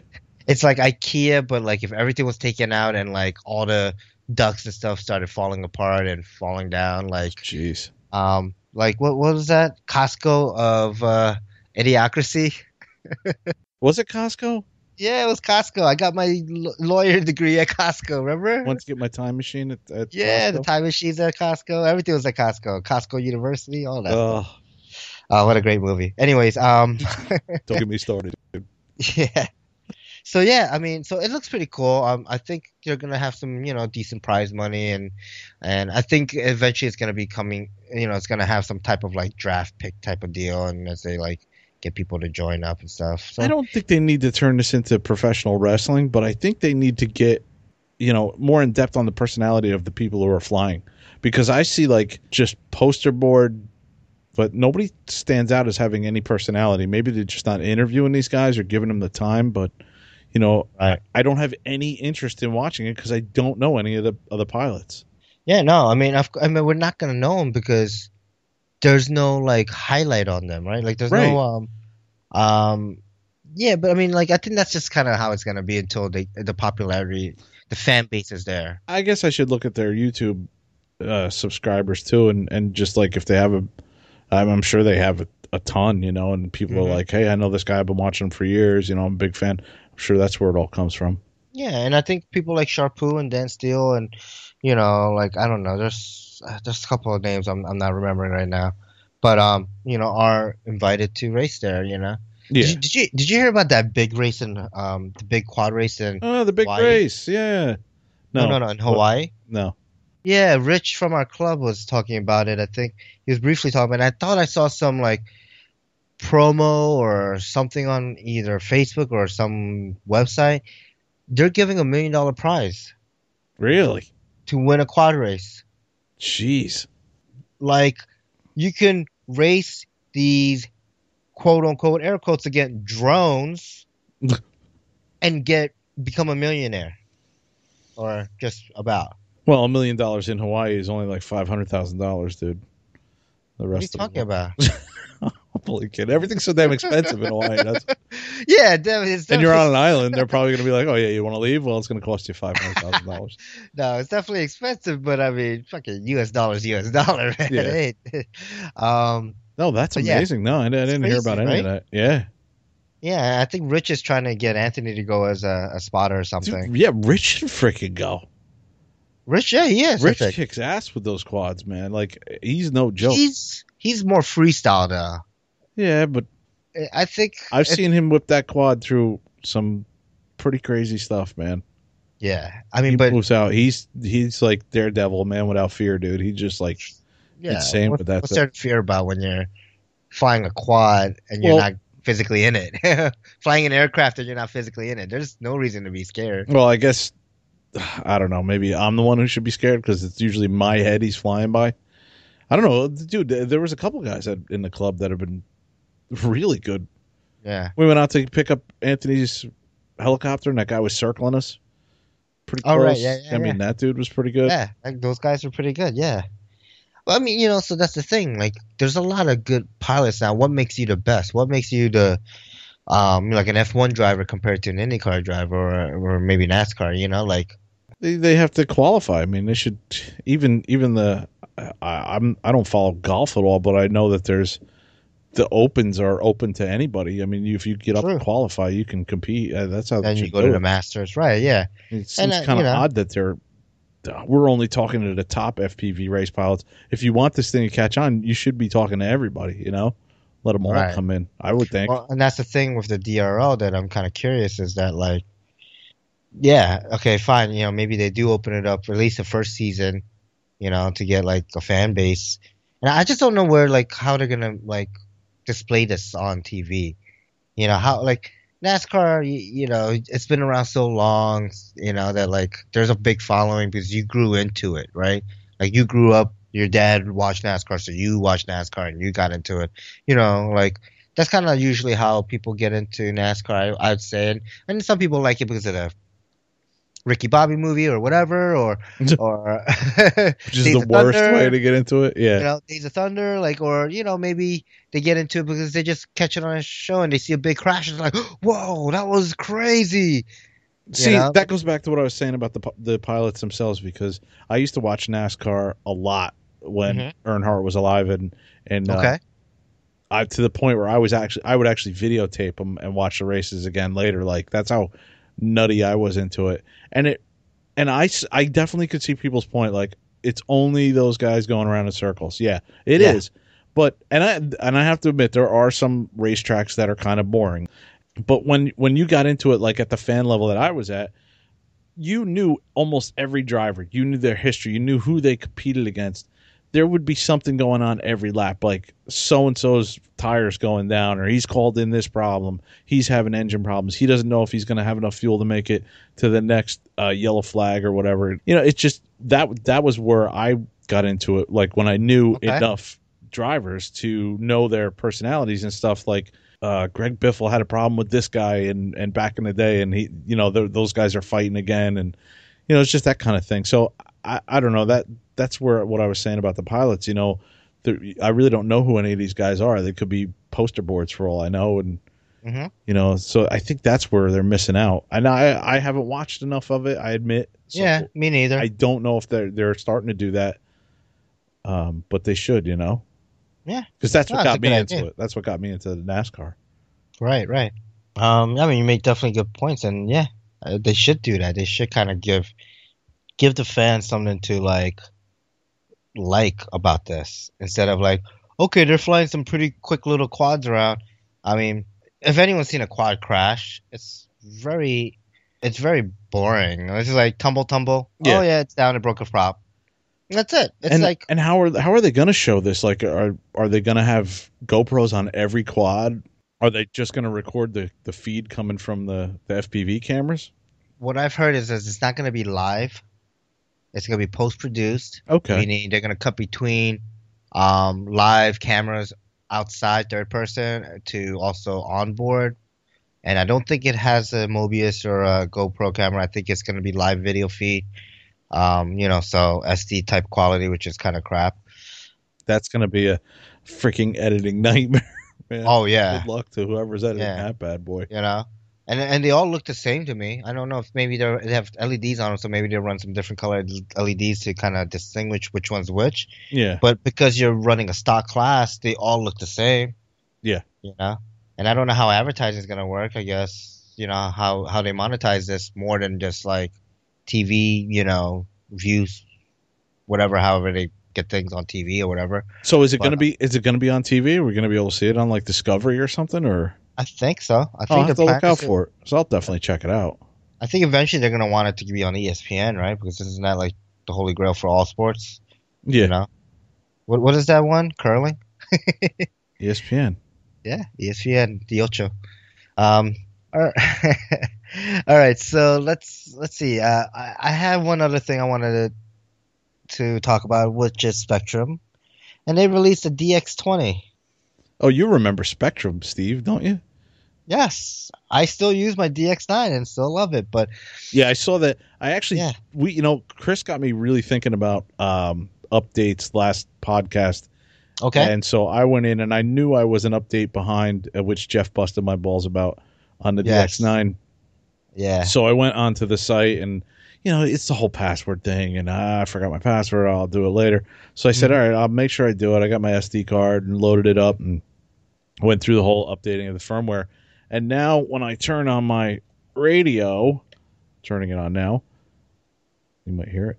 It comes up and it says DX9 on the front, just like if you see a, a picture of the new DX20. So I, I think they've, they've standardized all of those little startup graphics or whatever. hmm Um, so yeah, I finally did that. That's kind of a side note to your news of them releasing the DX20, and the update was cool. It had more pictures. Um, yeah, yeah. So, my little- um, my little contribution to the news. nice. Yeah, I don't know anything about the 20. Like, is it is it 20 channels? Uh, yes, Really? 20 fully proportional channels and it's also mode 2 but it's selectable so so i'm just gonna kind of go through the key features um I'm like the kid in the back of the class raising his hand, going, "What the hell do you need with 20 channels?" okay you don't ever need 20 channels i don't care what anyone says there's no reason for 20 channels but but here's some of the key features that kind of kind of seems interesting to me Okay. um it has it's a it's a carbon fiber front case so they went away from the plastic I did see a picture of it. It looked pretty crazy. It looked pretty cool. Mhm. This I actually really like, and a lot of people are like, "Oh, it looks ugly." It's machined aluminum quad bearing gimbals. The Ooh. gimbals are completely made out of metal. There's none of that plastic, you know, side to side, up and down bits in your gimbal. Oh, that's so nice. that's nice. And I wish I could take that gimbal and retrofit it into my DX9. yeah. Um, yeah, that, 20 that's gotta have some heft to it then. Yeah, it's, to it's it. gonna be heavy. Um, the other thing is, I mean, this I think is kind of this is just like gimmicky to me. But the uh, the the grips, your hand grips on the sides and the, the that wrap around to the back a little, those are made out of leather and they're quote unquote interchangeable. So you could probably get different types of leather, or suede or something, or different materials. Suede. Uh, I don't know. I'm just throwing it out there. You know, why not, right? Polyester. Suede is a type of leather, right? So Oh yeah. you know, so you can probably get that sheepskin or whatever, or you know, whatever Calf liver. Yeah. calf liver, yeah, yeah, whatever you want, Foie right? gras. Yeah. Foie gras. you know, maybe just a couple slices of cheese if you're a cheesehead, you know? Who knows? Um, That's kind of odd though. Don't you think the the leather part? well, I mean, think about this. Like, I mean, I don't know for a fact, but like, for for pilots and planes, right, real full scale planes, their seats are the same seats for the most part as like the passenger seats or like business class or first class, but they have sheep. Uh, is it? Oh, what is it? Is it sheepskin? Yeah, they have sheepskin leather in the middle, like with the little hair. And the reason for that is that it wicks away the water and the moisture and keeps your back cool. Oh, Think okay. your it's you say think about if you're a thumber, right, and you have your hands wrapped behind it, and your hands sweat a lot in the summertime. Hey, it might actually be good to have something that wicks away your sweat. You know, Hmm. a sham now. I don't know something. A chamois. yeah, shabby or sham now. Sham wow. Sham wow, that's it. Sorry, sham wow. you know, I'm just saying, like that'd be kind of cool. I don't think that radio particularly looks good, but it definitely keeps in line with the DX, uh, the newer DX9, DX6, you know, DX7 um, line of radios. Just a little bit more oddly shaped, I think. Okay. Um, so it has the same thing, 250 models, uh, you know, telemetry, a wireless link. There's a lot more uh, pro trim, they call it, in-flight adjustments of rates, exposed mixes, and differential. 11 millisecond frame rates, same as the DX9, built-in telemetry, Viber, voice. Oh, there's multi-rotor programming. Okay. So yeah, programming. So it's not just the normal three type of plane, which is airplane, helicopter, sailplane, or three types of aircraft, and now multi-rotor programming. Isn't your fifteen dollar flight controller going to take care of that though? Why would you need that in your radio? It is, but I think Unless they're know, coming out with a receiver that's a flight It could be. controller. it could be an AS3X version, multi-rotor uh, version of a flight controller. Maybe. Um, the other thing is, you know, like I set my on the DX9 is better than my DX8, my old DX8. But on the DX8, I had to set airplane mode for my multi rotors, and I had no choice but pick an airplane as a picture. Now I know on the nine, you, there's one picture of a multi rotor, I believe. But maybe in this, it's airplane mode, but you have 15 different pictures: a hex, a octocopter, a tricopter. You know, maybe a, uh, you know, what is it? A, a not a backbone, the uh, dragonfly. You know, like they might have better pictures, and you know, maybe their their settings are or their names of settings would be more specific for multi rotors. So, who knows? Um, let's see what else. They give you canard options, which is kind of cool. Um, I think the DX18 also had that. There's flight modes, swashplate types, all that stuff's kind of the same. I don't really see anything. Oh, multi-rotor flight mode setup, checklist, and voice alerts. So I guess there's more specific multi-rotor type of armed, you know, or um, agility or you know self-leveling mode, uh, which I think the DX9 has, or you could program the voice alerts to do so, anyways. Diversity antenna. Oh, it comes with a 4,000 milliamp LiPo battery. That's good. well, that's good. It was DX9 with the 2000, I think. Yeah, it was two thousand. Ugh, that thing lasted like 20 minutes before it died. Includes three sticks, three stick end sets. It also includes a nine channel uh, DSMX receiver. Uh, X Plus technology expandable up to 20 channels. So that's what it is. It's a fake 20 channel radio. It's a nine channel that can expand software wise to a 20 channel. yeah, it doesn't sound like it's much. It sounds like the the DX9, DX18 like software. Yeah. Uh, maybe with better Maybe software. with maybe with more mixes. right. Oh, and I just counted the multi-rotor pictures. There's uh, four in the new update. One of Hmm. them's one of them's uh, an octaquad, and uh, and the other one's a a tricopter. Sorry. Okay. So, what do you? How much does something like this cost for you, you Spektrum fanboys? Yeah, way too much. I saw that price tag. I was like, you got to be kidding me. Thirteen hundred dollars. Yeah. Twelve ninety nine dot ninety nine, and that's on sale from the retail price of one thousand four hundred ninety four dollars and ninety nine cents. Dude, my Harley Davidson didn't even cost that much when I bought it. I mean, it was 92 when I bought it, but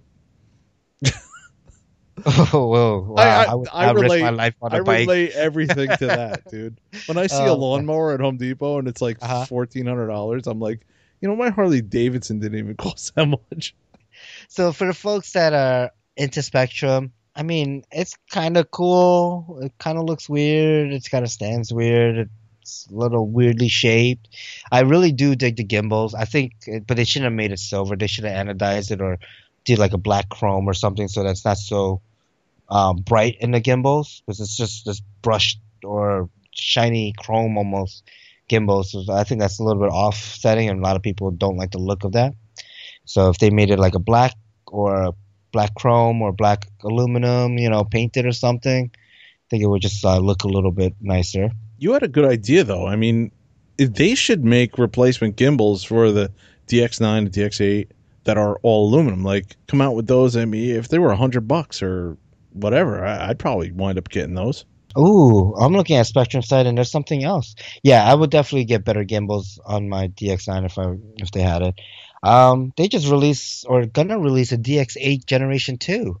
But what is that? It's basically a DX9 but eight channel with all the bells and whistles, the voice, all that stuff, the better programming. Um, better price, three forty nine ninety nine. Oh, that's not bad. Now, is the rate is the antenna the same as the DX9? Yeah, I am looking at it now. It has the diversity antenna. The shape of the handles on the back, uh, the horizontal antenna is a little bit different, and the shape of the the top antenna is a little bit different too. It looks bigger than a DX9. Wow, it looks weird. Hmm. It looks taller. If you look at the DX, like the DX6 and the DX9 look very similar in like height, I guess. No, no, the DX9 looks smaller. Yeah, so that's pretty cool. They they're bringing out DX8. I loved my DX8. I really enjoyed. That was my first like, you know, that was my upgrade from DX6i, which was you know, great beginner radio, but totally piece of crap. Oh, come on. I can't let you say anything bad about the DX6. Oh my god, come on. If You it wasn't can't for that radio, man, I probably be wouldn't even be doing this, man. You think so? I mean, I started with a DX6 too, but when I got the DX8, I couldn't understand why I spent money on the DX6. I should have just went to a DX8. Well, I think it's a good startup radio. I mean, when you first get in a hobby, you're like you're looking probably for the cheapest way to. You don't know if you're going to continue or Very true. how far it's going to go. So you're like, you know, I don't want to spend four hundred dollars on a radio. Or you could just, you know, commit. no, no, you're, no, you're you're you're right. Now, if you think about it, um, the price difference between a six i, especially even at the time that I got into it, um, And now the six is And- even better, isn't it? The six I Yeah. has well, the regular six. is is the six I. Oh, you had the regular six. No, I had the six i. So this the one that's out now that's 250 models. That one DX6. that one does the talking too, though, right? Yeah, this is basically a DX9 with three less uh, channels. Yeah, Wow, that's that's and it, how much is that? I think That's it's still like 130. I'm I'm on their site right now. Let's just do transmitter only. Like, is 199. Well, that's not bad. Let me just see what the seven goes for. 199 for DX6. Seven is 299. Between the seven and eight, there's no reason not to get the eight there because an eight is just uh, fifty dollars more. Yeah, yeah. I don't see that many sevens. Yeah, I mean, so the DX6 obviously is a good intro radio. You you you got into it with it. I got into it with it, but don't tell me once you got the nine or anything above that, the gimbals felt better. The the radio felt better. Just had more programmability. It was just, it's just an overall. I'll tell you what. For the helicopters, it was definitely easier to set up with the nine. Yeah, Yep. for sure, man. With any plane, for me, it was like I would never think about doing the type of mixing that I do. Um, Yeah, I don't. you know, I don't know if you can, with the six I, you can do some mixing. I, I'm not sure what level. Yeah, mixing. But I don't think but you could do differential seven. thrust and stuff like that with the no. with the six.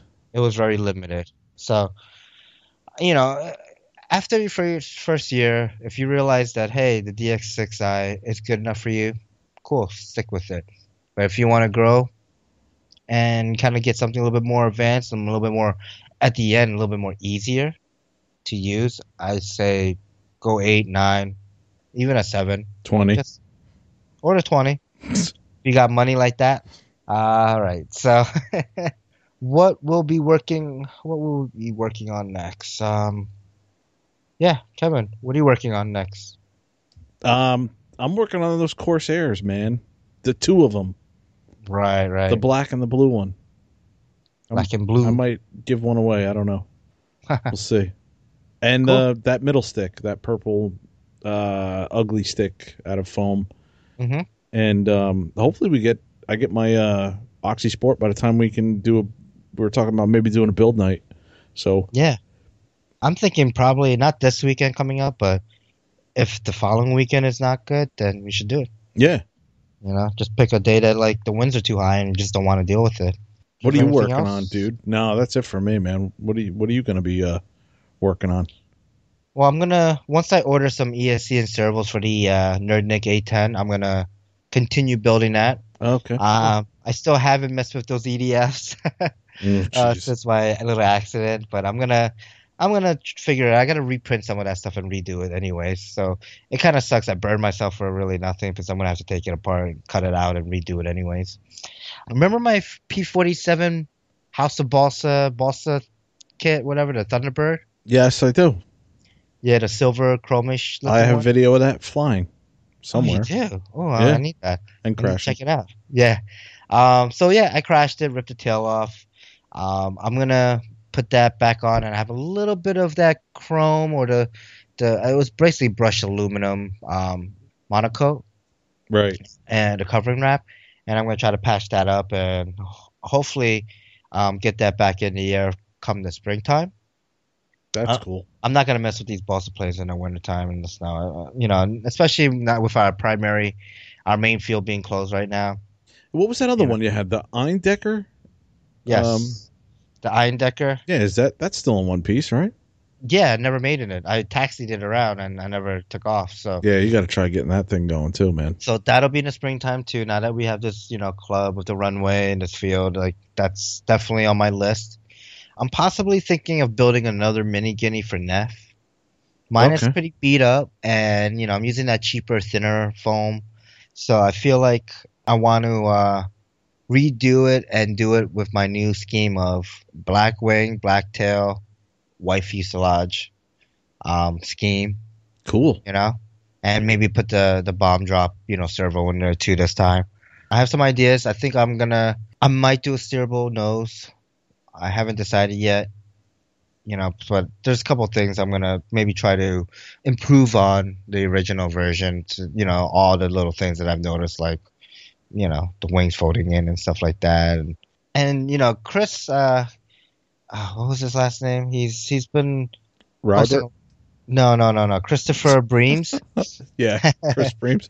Chris Breams. He's been posting uh, couple pictures of some uh, some balsa planes that he's rebuilding. Oh, right. Yeah. You know, he's trying to fix up and get it ready for the springtime too. And and looking at those are starting to rekindle a little fire in me to maybe continue the Great Planes Piper Cub build. Nice. I mean, I, I- every time I look at it, it's just one wing, the tail, the vertical stab, and the horizontal stab, and it's just a bunch of sticks. And but I think I'm just gonna mash it together, you know, and see what I Mash can it. mash together. You know, do a crappy job covering because I'm terrible at that. And then I'm gonna fly it. Put the biggest. It's it's meant for gas. I think it it's also supposed to be electric, but you know it's supposed to like use some gearbox. I don't care about that. I'm just gonna put the biggest brushless motor I can fit in there. So I'll probably a which is the one I had in the, the 480 size or 500 size. Um, you know, Turnigy whatever motor, like the one I have in the uh, the Bushwhacker, the Power 480. I think. How big is that? What's the wingspan on that Cub? It's supposed to be sixty. Yeah. Yeah, You, you might need what I had on mine, the like Power 15 one. yeah, something like that. I mean, yeah. So, oh wait, no, I got a motor for it. Yeah, the one you bought at the swap, right? Yeah, the Tacon, whatever. That was a pretty big motor, right? Yeah. We should tell people that these three planes that you're talking about are all balsa kits, the the P47 and Mhm. the Eindecker and the Cub. You bought they were just stick kits. Yeah, And I actually have pictures. I'll, I'll post them up of the P47 and the Eindecker. yeah, and I mean, I, I could, I have them here. I could take pictures. I'll take a picture of the damage and maybe the repair process. I mean, you know, last time I built a balsa plane before these two was, you know, back when I was like 10, 11, 12 years old. You know, building Yeah. a Gentle Lady and a and a P PT Electric, personal trainer electric. Um, and I was terrible back then, and I'm terrible, just as terrible today. Um, I'm not patient. I don't, I don't have enough patience to do balsa kits. I don't have the perfectionist to do balsa kits. Um, they come together. Yeah. They seem to line up okay. And that P47 flew until like I just lost aileron or something, and it just came crashing down. But um, yeah, you know, all that stuff flew. I'm gonna give the P47 a chance again. If I, if it doesn't fly and it crashes again, I'm probably just gonna junk it.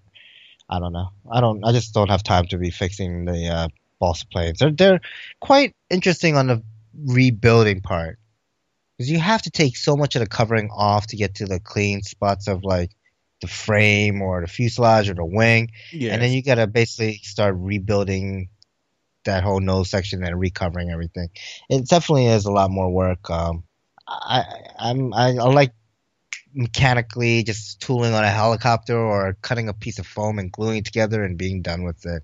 So I might I might just build it and then you know this might be my last of my kit building, and then I'll just go with ARFs or you know foamies and helicopters. Uh, I see I this think little we're note done, here. dude. I do see this little note about this. I just highlighted registering with the FAA. Uh, Oh. Yeah. it's coming up soon, right? the 19th. sports fans, the 19th is the day. That's Friday. So what what happens if you don't register? the government's going to come and get you. Donald Trump is going to make you move into his Taj Mahal.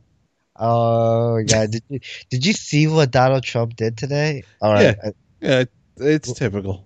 no, no, no, no, with the website. Yeah, it's typical. It's so awesome. it's like you didn't renew your domain. Screw you, dude. I'm buying that shit. But dude, who's going to jebbush.com anyways? I mean, would that piss off four people? Five people? I don't know. I don't know. I mean, it probably only f- pissed four or five people if no one knew about it. Now that it's like you know, it's going around. It's talking. People are talking about it, but I think stuff like that only hurts him. Only You think hurts so? Trump. Yeah. no. But you know, it's dude, it's like ball it's like your baseball team or your football team, you know. You're not going to talk people out of who they're rooting for, you know. So True, true. But I mean, if you think about it, like most people who like who like Trump, I mean, obviously he has some good points and he has some stupid points and he makes stupid comments a lot of times and he says a lot of stupid things.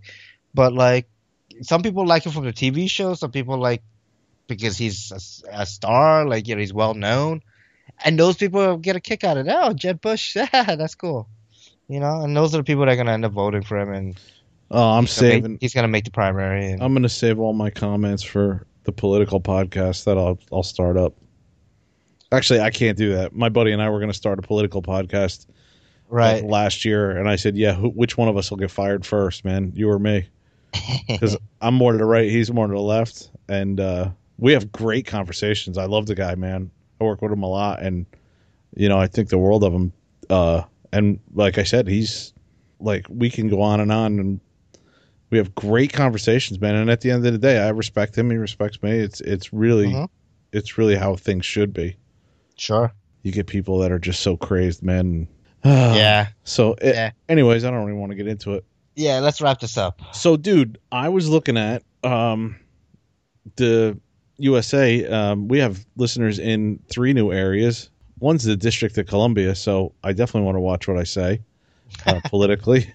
Um, Yes. One's Mississippi, and one is Maryland. I don't think we've mentioned Maryland. Oh, that's odd. Yeah, I, I don't remember mentioning that. Um, and we have Cool. listeners in the country of Germany. Nice. So I don't really know much German. Our grand my grandmother was German, and she used to yell at us in German, and all I remember is I don't remember much. So I, I All you sorry, remember is I- that you don't I much. I, I just re- all I remember is her yelling at us in German. Dankeschön. No, like Schnell and Achenhimmel, which is like God in heaven. So we were good kids, you could tell.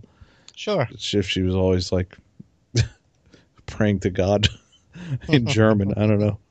Wow. Um, yeah, so we have uh, we have some Facebook comments also. Um, nice. Frank Moradelos uh, said Chris is a great addition. I've been reading his reviews hmm since I got in the hobby. Even bought some stuff from him. Uh, Nice. Great addition, guys. Yeah, which is awesome, man. We we think so too. Brian Weller said, "I love the heli episode. You guys are great to listen to." Thanks, Thank. Brian. Thanks, Um, Brian. And our buddy Chris Bream says, "I can't wait till this episode is released. Released. You guys are off to a great start. Keep it up." I think he was talking about one of the uh, the heli episode. You know, Yeah, probably the. because you do a post on on Facebook like, "Hey, we just wrapped up recording this episode. It'll be out this Mhm. Friday." And Yep. he was talking about one of those. And then I don't know if we we probably have mentioned this guy's this guy's name, but uh, Greg Buys is a listener, and he's from South Africa. I thought that was pretty cool. Nice. The dude's out in South Africa. That's awesome. Yeah, man. I don't know if you want to do the the Facebook likes that we're, we're at now. Um, I mean, I feel like this eventually won't be sustainable, but uh, we'll do it as long as we can. Yeah. So, uh, I think in the last week, uh, we're now up to 113 total likes and on face on our Facebook page. Um, t- last week was about 22 new likes, I think. Uh, At least that's what it's telling me. yeah. So I'm gonna go through the quick the list quickly through this, and we'll see. Uh, um, I apologize in advance for anyone's last name or first names that I totally butcher. Um, Let the butchering begin. yeah, here we go. All right, so we got Dave Rybert, we got Rich Vaughn, Thomas Kapuski, David Hoskins, Jamie Paulson, Chris Sexton, Jim Gonzalez, Dave Higgum, I think, uh, Scott Licursi, Patrick McLeese, Austin Amos, Roger Nettles, Ross Gabriel Sandova, Sandoval, David Sweat. Oh, this one's gonna be a nice one. Pisanu De Prasut, Anton Bragg, and our club president, Mike DeGenero. Yay. Cool. Thanks, Mike. Mike also wanted to uh, thank Mike because he actually shared our podcast on his Facebook page and on our club Tri County RC New Jersey's uh, Facebook page. So Oh crap. Well yeah, I gotta, I gotta watch what I say now, man. I know, right? Actually, I'm I'm, not gonna watch what I say. no, we'll just go on. I'll just say it again to your face. yeah, exactly. oh man, so yeah, he said. I think he said he's he asked permission to post it. I don't know if he was talking about posting it on Facebook or on the club page, or if he actually like, you know, he sends out these uh, weekly emails to to give a shout out on that too. Either way, we appreciate it. Um, we're we're gonna actually. I've been talking to a couple club members, and you know, besides Anthony, who who's been on the show, I want to get Rick, uh, Ricky Cricky on the show too, and then you know maybe some other folks, you know, get maybe Frank on here and and Ricky, uh, you know, just just you know maybe Rich talk about his multi-rotor stuff. Actually, that's a really good one. Yeah, Rich. really get Rich. Yeah, because we haven't talked about multi rotors too much. Yeah, we never go that deep into it, and I know he can shed a lot of light into that stuff. So, um, yeah, you know, we should, we should definitely get a couple of our members on here. Maybe we'll do like a, a member series, you know, or a club series. Yeah. You know, we get like a different, you know, guest host, even a couple at a time. Just get a couple people to come on the show, um, and and we'll see how it goes. Yeah. Cool. All right, so drop us an iTunes review, and we'll read it on our next episode. Uh, we haven't gotten any new ones recently, so come on, hit us up. Tell us what you think. Give us feedback. All right. And then if you want to get in touch with us, you can email us at freefallrc at gmail.com. Our Facebook page is facebook.com freefallrc podcast. We have uh, Flite Test forums, off the field AV production or audio and video production, other than Flite Test Podcast. And then there we have Freefall RC Podcast. We also have our new website. Come take a look. Send us a message via the website. There's our links to all our Facebook pages, Instagram, YouTube channels, basically every type of way you can get in touch with us. So come check it out. You can It's- see all the nutty stuff I've posted on YouTube. Yeah, I have a lot of videos on YouTube, and a lot of it sucks. But hey, it's great to just you know check it out. Tell me how much it sucks. I don't care. Mine's funny. You're looking; it's all airplanes and helicopters, except for one. There's one video, and it's the stuff me and my buddy shot that that uh, oh, that kung fu movie. yeah, who from that like guy? 100 years ago. Yes, check that out. Yeah, you'll Yeah, like that. Me and my Uh, fiance loved that thing. It was hilarious, and I heard just more episodes out or more versions. But There's yeah, there's yeah. Well, there's one before that. yeah, yeah, I gotta check that out. You gotta send me a link. Okay. Um, our website is www.freefallrcpodcast.com. Thank you for all our listeners and subscribers. Uh, we appreciate the listen and your time. So see you next time. Yeah. Thanks, guys. All right. I kind of went like all crazy host at the end, huh? Yeah. In the beginning. and the beginning. Oh man, All right, dude. Man, you and I can talk, huh? dude, we, I, I'm looking at the time. I know we wasted